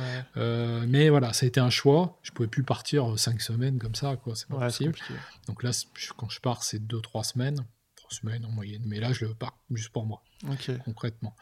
Et moins souvent, on va dire, quoi. Bon, là, avec le Covid, encore moins souvent. Là. Là, je suis sur les... l'écran, ça fait un moment que je ne suis... Je suis pas parti du coup avec tout ça. Euh, mais voilà, donc tout ça, bah, ça s'imbrique un peu euh, dedans. C'est un ensemble, en fait. Moi, je suis quelqu'un qui a besoin, effectivement, d'avoir peut-être aussi bah, mon boulot de photographe et ma passion aussi de, de, photographe. de photographe, où j'amène autre chose, euh, d'autres tu vois, visuels. C'est une question que, que, qui m'intéressait vraiment. Ouais. C'était justement sur la problématique de, d'avoir un, enfin, problématique, c'est pas un problème, mais euh, ce, cette notion du travail-passion. Et euh, je me demandais si, vu que c'est un travail, est-ce qu'à terme, ça, ta passion est toujours, euh, c'est, ça reste une passion. Le fait que ça soit un travail avec les contraintes en fait que ça représente, est-ce que petit à petit, bah, tu perds pas un peu le goût pour euh... Alors, il y a des choses qui changent, je dirais. Euh, très souvent, euh, quand tu dis que t'es photographe euh, aux gens, la plupart des, du temps, les gens ils pensent que t'es tout le temps avec un appareil autour du cou. Alors il y en a qui sont comme ça. Hein, ouais. C'est pas mon cas. Euh, donc tu m'y travailles tout, tu attends tout le temps un truc. Enfin. Euh, euh, Et moi, je suis plutôt quelqu'un où j'ai besoin d'être préparé mentalement à ça, en fait. Enfin, de me dire, je pars dans l'esprit de faire des photos. C'est pour ça aussi que la notion de voyage via, me va bien avec, c'est-à-dire que je m'enferme dans ma bulle un peu, hein, quelque part. Euh, je pars, je vais dans mon univers, euh, je vais voir des ethnies au fin fond de nulle part, de, de gens hein, qui ont des fois pas vu de, d'étrangers, hein, tu vois, des, euh, et c'est dans ce rapport-là. Si je fais des photos un peu autour de chez moi, bah c'est, ouais, je vais partir euh, avec mon appareil seul, peinard, en... en mode nomade. Euh, ouais, ouais, ça t'a pas dégoûté, euh, quoi. Voilà. Mais, par contre, j'ai pas ce côté où, au quotidien, je me sens, euh, tac, tout de suite, je saute sur l'appareil, je vois un truc, euh, c'est pas, c'est pas trop mon truc. Alors, euh, des fois, peut-être, cette partie-là, je l'ai un peu endormie, alors qu'avant, je, le, je l'étais peut-être plus, en tant que jeune photographe, à tout le temps prendre mon appareil. Là, quelque part, j'aime bien aussi m'en détacher pour mieux y revenir quand j'ai envie aussi. D'accord. Donc, peut-être, c'est une manière un peu euh, différente de... Peut-être aussi avec les années, les expos, les voyages, peut-être j'intellectualise plus mes photos aussi. Alors, je cherche peut-être moins la chose uniquement spontanée du truc euh, euh, qui est peut-être au début te paraît sympa et après même maintenant me paraît redondant. Disons que j'ai l'impression de revivre le même truc tout le temps, donc c'est pas ouais. forcément euh, euh, pour moi c'est, c'est moins emballant de, de refaire un peu tout le temps les mêmes choses. Donc j'ai besoin des fois de réfléchir un peu à ce que je vais faire avant et euh, peut-être l'intellectualiser un petit peu plus. Très souvent, bah, je trouve que c'est le défaut de beaucoup de jeunes photographes ou de, de gens qui se lancent. Euh, ce métier passion, c'est souvent le, la réflexion qu'on a de dire c'est un métier passion. Oui et non, enfin oui, dans le sens, euh, bah oui, il faut quand même vouloir se battre euh, pour déjà vivre de, de ce métier et tout ça. Et puis évidemment, ce que je fais en prise de vue, euh, que je vends, me plaît. Ouais. Euh, mais attention au piège, c'est que très souvent, il y a beaucoup de gens qui pensent qu'ils ont un regard ou une vision des choses et qu'ils vont choisir le métier de photographe quelque part pour s'exprimer. Mmh. Et en mon sens, c'est faux. Euh, s'exprimer en tant qu'artiste, on peut s'exprimer en tant qu'artiste, justement. Ce que je fais, fait, moi, en voyage, et cetera. Je m'exprime en tant qu'auteur, mais quelque part, si j'étais photographe amateur, je pourrais faire la même chose. Oui. C'est pas le fait d'être photographe professionnel euh, qui fait ça. C'est quelque part de, de vouloir avoir une démarche photographique sur quelque chose. Cette démarche photographique, tu peux l'avoir autant en, en tant qu'amateur ou professionnel. Il y a beaucoup de gens qui se montrent professionnels en se disant bah, qu'ils vont pouvoir vivre de leur passion. Et c'est là où c'est faux, non. Euh, quand tu vends des photos... Il faut qu'elles répondent à un besoin. C'est un, t'as un cahier des charges, ouais, tu as une demande. Ça ne veut pas dire que tu t'éclates pas dans ce que tu fais, hein, mais ça veut dire quand même que tu es quand même en partie un peu enfermé dans ce que tu dois rendre. Euh, moi, je travaille beaucoup pour des musées. Bah, non, je ne vais pas prendre le tableau euh, en contre-plongée euh, comme ça. Non, on me demande de, ouais. d'être en face, en fait, que t'as un besoin, euh, t'as... les lumières soient nickel, ouais. que les couleurs rentrent comme sur le tableau. Euh, c'est de la technique. C'est... Ouais, tu fais pas comme tu veux. mais, mais voilà, il y a beaucoup de, de personnes, des fois, qui ont une image euh, faussée du photographe qui va se balader, enfin, euh, même pour de l'archi, tu vois, où tu te baladerais, ah, bah tiens, le bâtiment, je vais le prendre là, il me plaît bien. Non, non, non. Euh, c'est que généralement, bah, tu fais un tour avec l'architecte avant, il t'explique ce qu'il a voulu rendre et ce qu'il a envie d'avoir aussi. Alors évidemment que si tu as choisi, il connaît un peu ton regard généralement. Mais aussi, il va falloir que tu leur mettes un truc qui correspond à ce dont voilà. il a besoin, parce que euh, au final, ces photos, c'est des photos qui sont utilisées. Bah, tu fais pas que ce que tu veux, quoi. T'as un vraiment site internet, un... une plaquette, euh, des dossiers pour les architectes quand ils représentent autre chose. Ouais. Donc il faut, euh, je sais pas, des matériaux utilisés. Bah, on te demande de faire un gros plan, un truc où il faut mettre en valeur euh, telle ou telle matière. C'est pas de l'art, là, à un moment donné aussi. Ouais. Hein, là, c'est de la technique et il faut, euh, faut le rendre euh, comme, comme on te le demande. Donc c'est un métier passion. Euh, mais euh, moi, je prends vraiment ça dans le sens où ma partie aussi professionnelle qui me fait vivre, même si elle me plaît, donc c'est pas le, c'est une passion aussi, euh, mais euh, t'as quand même des contraintes. Ouais, t'as des contraintes. T'as des contraintes. Hein. Et souvent, bah, le, c'est là où la perte de liberté, tu l'as toujours un petit peu à un moment donné. Ouais, bah t'es obligé. Souvent, on dit, bah quand on a notre compte, on n'a pas, on n'a pas un chef, on en a plusieurs. Ouais. Tous tes clients. Tes clients. Ouais. Euh, parce que bah, il faut répondre à leurs demandes aussi, hein, et vrai, si c'est, c'est pas comme il faut. Mmh. Mais c'est là, où, par contre, où c'est important euh, d'avoir peut-être une partie personnelle qu'on développe à côté. Et souvent, moi, c'est l'erreur que je trouve euh, bah, beaucoup dans ceux qui se lancent un peu dans les photos de mariage, baptême, euh, ce genre de choses. Très souvent, bah, justement, ils ont beaucoup ce mot-là à la bouche. C'est-à-dire, c'est un métier passion. Ouais. Alors, ils aiment faire des portraits, tout, tac, tac. Mais finalement, ils n'arrivent plus du tout à voir où est la différence de ce qu'ils font en perso ou pro. Et finalement, bah, ils se noient un peu là-dedans. Euh, et, et finalement, bah, tu regardes leur site, tu vois rien de spectaculaire au niveau perso parce qu'ils n'ont pas eu de réflexion par rapport à ça. Et ils te balancent ce qu'ils ont fait bah, en pro. Mmh. Et, sauf que bah, il y a aussi, euh, quand tu travailles pour un client, tu es obligé d'amener un certain bah, euh, lumière, chose qui te... cadrage ouais. qui va plaire aussi au client. Et puis quelque chose aussi qui te permette de te distinguer. Tu n'as pas de perso mmh. et tu pourras mieux l'exprimer si tu as des, des travails bah, perso. Quoi. Et c'est là où bah, c'est... Avec moins de contraintes. Et je trouve, voilà, c'est important euh, à côté de faire des choses qui ne sont pas liées forcément à, ton, D'accord. à ton, euh, ce que tu vends ouais. tous les jours, mais d'avoir une réflexion euh, et un truc à long terme aussi, parce que des fois euh, aussi on fait beaucoup de one shot, une belle vue comme ça, euh, bien un endroit, on a une illumination, un truc, on voit, voilà, c'est le métier aussi, le, l'œil euh, un peu euh, sur la lumière, sur ce qui nous entoure, mais ça, quelque part, euh, ça devient facile avec les années. Euh, quand j'ai des, je donne des cours, des fois les, je, je prends des photos un peu avec les gens comme ça, ils me disent ah, comment tu la ferais là. Alors j'en fais une, tac, ils me disent oh putain, mais comment tu... c'est dingue, moi j'aurais pas vu ça comme ça. Je dis oui, c'est mais après rien. C'est un peu l'expérience ouais, euh, c'est... quelque part, c'est pas, c'est pas c'est pour normal. Se vanter, mais c'est que tu, à force, t'as un peu le, l'habitude de ce qui va bien rendre. Mais ouais. par contre, quand tu fais des photos perso, ce qui est beaucoup plus compliqué, bah, c'est que tu construis une série, tu construis un fond, euh, un message que tu veux faire passer. C'est plus juste de l'esthétique, quelque chose de beau, une lumière que tu as vue, une ouais, personne, okay. euh, un regard. Il y a un plus truc. Un sens. Ça, c'est euh... facile, ouais. entre guillemets. Par contre, construire une série cohérente où les images se répondent, se renvoient, enfin, tout un, un travail de fond sur quelque chose, là, c'est beaucoup plus dur. Okay. Mais c'est ce qui est intéressant aussi, c'est un peu euh, ce qui te nourrit aussi euh, émotionnellement ouais, ouais. sur la partie euh, perso. Quoi. Ok. Bon, Martial, on, on a dit qu'on ferait pas trop long, ça fait des... il est déjà treize heures, ouais, ça fait ouais, déjà deux heures. deux heures, on est pas mal. Je suis désolé, je te... j'ai listé quelques petites questions. Ouais, en fait, on a quasi répondu à tout, donc ouais. c'est juste les deux trois dernières qui me paraissaient importantes. Bah, Et je voulais avoir ton avis, justement, si, euh, selon toi, le métier de photographe, c'était un métier d'avenir. Euh, on, l'a, on l'a un peu mentionné par rapport à l'ubérisation, le fait qu'il y ait de plus en plus de gens qui se lancent en tant qu'autodidacte, ça fait une concurrence des fois déloyale, mmh. parce que euh, par des fois la passion, eh ben, ils se permettent d'essayer de se lancer en baissant les prix. Ouais. Je connais un photographe de mode qui était à Paris, qui était comme toi, mmh. professionnel pendant vingt ans, et qui aujourd'hui, il a perdu un peu... Euh, enfin, il a décidé d'arrêter parce que ça devenait plus possible d'en vivre ouais. pour lui. Mmh. Et du coup, ma question, c'est d'avoir ton avis à toi sur, sur ça. Est-ce que pour toi, photographe, ça a de l'avenir encore euh, en France aujourd'hui ? Bah, malheureusement, euh, ce que je dis souvent des fois à des élèves ou des gens qui me demandent euh, des conseils pour devenir pro, euh, t'as chaque année, hein, je ne sais plus quel journal fait ça, euh, je ne sais plus si c'est Libé ou le Point, enfin bref, ils font euh, chaque année un classement des dix professions les plus précaires et puis les dix professions qui marchent le mieux. Et dans les plus précaires, il y a toujours les photographes.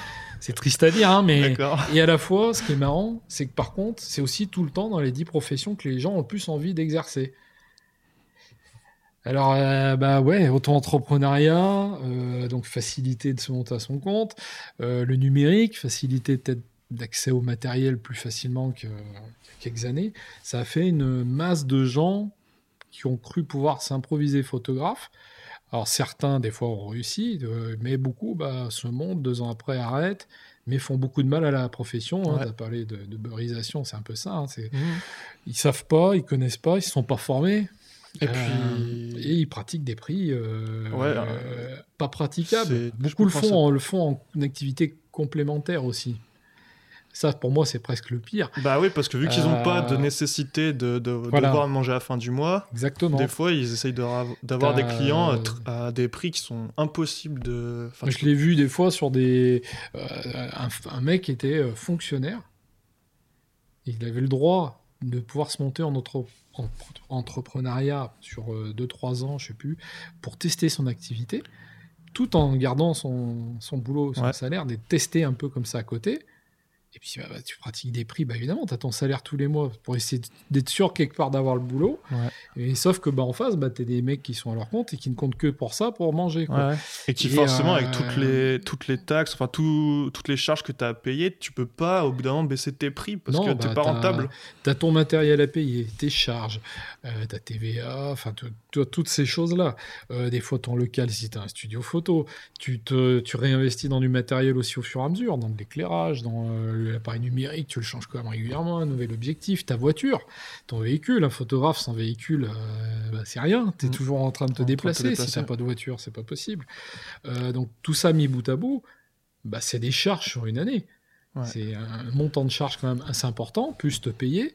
Euh, donc bah forcément, il faut quand même que tu te vendes un minimum, euh, un prix minimum à la journée, quoi. Et tu as des gens bah, qui sont des fois à deux, trois fois euh, moins chers. Et tu penses que ça... T'as prix moyen. Tu penses que du coup, ça tue un peu la profession, qu'à terme, ça va disparaître, ou est-ce qu'il y aura quand même les... Les vrais pros, ils arriveront à se distinguer et garder un ah, minimum de clients. Bah, pour le moment, je dirais que ça dépend beaucoup peut-être des... Comment dire ? De, du type de photographe.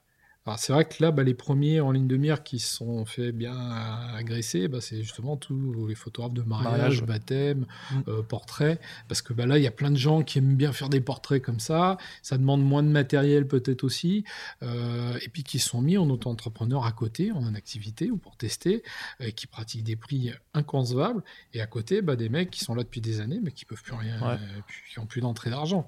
Euh, donc eux, clairement, ça a c'est flingué chaud. Une bonne partie, et finalement, bah, ceux qui restent, sont souvent ceux qui pratiquent des prix très élevés et qui sont dans du, Plus du, haut, de gamme, ouais, du haut de gamme, de la qualité. Ouais, okay. euh, voilà.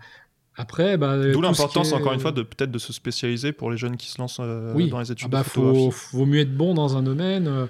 Après, bah, pareil, tu l'as aussi sur le reportage d'entreprise où tu as plein d'entreprises qui ont cherché à casser les prix. Et puis, bah, du coup, tu as plein de photographes comme ça sur du reportage événementiel d'entreprise, bah, qui des salons, des tours, des, ouais. des trucs comme ça. Euh, voilà. Alors après, euh, bah, quand on est spécialisé dans certains domaines, il y a encore des parties de la photo qui arrivent à survivre. Je pense à la photo de studio, de, studio, de l'objet, de la publicité, même si c'est quand même dur ces dernières ouais. années, hein, avec le numérique euh, notamment. Il euh, y en a qui achètent des boîtes comme ça, où ils vendent des objets avec une boîte lumineuse seulement. Mais euh, après, bah, moi, tu vois, sur le, l'architecture, euh, ouais, c'est en crise, mais euh, parce que des fois, tu as des archis qui font leurs photos eux-mêmes. Ils se sont achetés un appareil numérique et puis ils font leurs photos eux-mêmes. Ils, en, ils apprennent un peu comme ça, vite fait à les faire. Ils n'ont pas envie de dépenser là-dedans, par exemple. Ça peut, ça peut venir de plein de, de, d'angles d'attaque différents. Après, euh, typiquement, bah là, moi, dans le secteur où je suis, tout ce qui est musée et tout, je suis moins concerné là-dessus. Parce que là, ça demande des connaissances quand même pointues. Ouais. Euh, beaucoup d'infos que tu ne trouves pas. Et puis il y a un accès aussi, parce que tu... Un accès, ils vont peut-être chercher justement quelqu'un spécialisé aussi ouais. dedans, parce qu'ils n'ont pas de temps à perdre. Euh, euh, enfin, ils veulent des photos qui soient fidèles aussi aux œuvres, euh, et cetera. Donc, il y a quand même des niches, ouais, des niches. Euh, qui survivent. Je sais pas, les mecs qui font les photos de bagnoles, par exemple. Enfin, faut, là, c'est, okay. des, c'est des pointures du studio. C'est des mecs qui ont des studios énormes avec une quantité d'éclairage énorme. Euh, tu peux pas, euh, un photographe lambda va pas ouais, devenir un pas, photographe ouais. de Mercedes okay. ou je sais pas quoi d'autre. Euh, Donc il y a quand même encore un. un Mais avenir. on est une, on est quand même une activité qui est touchée, qui se ouais. paupérise euh, au fur et à mesure. Et euh, d'où l'importance, à mon sens, bah, déjà de bien se former. Peut-être de travailler avec un photographe euh, pendant quelques années pour apprendre aussi, parce que tout ça, ça ne s'apprend pas justement. Hein, cette expérience-là qu'on gagne, elle, on peut pas l'apprendre ailleurs. Et puis après, bah, de se spécialiser, effectivement, d'aimer évidemment le type de, de prise de vue qu'on, qu'on fait. Euh, moi, c'est vrai que j'aime le patrimoine, j'aime les objets d'art, donc forcément, je m'y retrouve. Okay. Euh, mais après, bah, faut se spécialiser et essayer d'exceller dans son domaine, euh, parce qu'il y a beaucoup, beaucoup de gens au portillon qui attendent, quoi. Ouais. Clairement. Euh, et pour finir, euh, est-ce que tu as eu peut-être des regrets ou des choses que tu aurais fait autrement ? Et si tu avais un conseil que tu aurais donné à toi plus jeune, qu'est-ce que ça serait ? Alors, des regrets, euh, des regrets, des regrets, euh... comme ça, euh, peut-être au début, je suis vite parti sur le patrimoine pour ma quête de liberté. Des... Il y a eu des moments où, quelque part, de ne pas avoir été assistant plus longtemps en studio, ça a pu être un frein à, à certains boulots et à progresser, euh, que j'ai dû rattraper plus, plus tard, finalement, quelque part, pour réussir à, à me remettre un peu sur les rails de, de certains boulots, notamment bah, tout ce qui est musée. Des fois, bah, de ne pas aller trop vite. Hein. Je me suis, même moi, qui ai tra- été assistant, euh, prof, et cetera, euh, je me suis monté jeune quand même à mon compte. Donc, euh, des fois, se monter pas trop jeune, c'est, c'est pas mal aussi. Ouais. Euh, après, t'es pas toujours pris au sérieux en plus quand t'es trop jeune, donc euh, le fait finalement d'avoir une expérience à côté, euh, aux côtés de quelqu'un, euh, j'aurais peut-être aimé en avoir même encore un petit peu plus. J'ai réussi à le contourner, mais euh, c'est pas si évident que ça. On parle beaucoup d'auto-formation, mais je pense que ça a ses limites. Effectivement, on peut être photographe, auto-formé, mais très souvent, dans ceux que je vois auto-formés, bah, c'est pas forcément ceux qui, okay. qui vont être les meilleurs euh, en termes qualitatifs euh, ouais, sur clair. le marché. Okay, okay. Bon, et euh, ça, je sais pas si je le mettrai dans le podcast, mais la dernière fois, tu, quand on s'était vu, tu m'avais dit que peut-être euh, tu réfléchirais à une reconversion. Ouais. Est-ce que c'est toujours le cas pour toi euh, dans alors, ta tête ? Non, disons que je garde des pistes de secours. C'est plutôt ça, parce D'accord. qu'on sait que, justement que c'est un métier compliqué. Pour le moment, je suis pas en situation de changer de métier, parce que ça tourne plutôt euh, convenablement. Après, tu es tellement dans un équipe précaire, tu sais très bien aussi, des fois, tu as deux, trois gros clients, tu les perds, et tu te retrouves vite dans, dans une situation inconfortable, on va dire. Euh, donc, je dirais que je, je n'y pense pas au quotidien. Je suis dans mon métier, j'ai plutôt envie de continuer à progresser, devenir encore ah, meilleur, bien. d'aller gratter encore sur des trucs euh, et de progresser. Après, euh, je me garde en tête des pistes de sortie au au cas où, parce qu'effectivement, on est dans un métier où tu peux vite être dégagé ouais. quand même. Mmh. Il y a vite quelqu'un qui va prendre ta place. C'est un métier aussi, malheureusement, je trouve, c'est un des défauts, moi, je trouve, du métier, c'est qu'il n'y a pas du tout de solidarité euh, entre les photographes. Entre les photographes. S'ils peuvent se bouffer entre eux, ils le font. J'aime ouais. pas trop cette mentalité-là, et c'est aussi pour ça que des fois, je suis presque en dehors du milieu, en fait.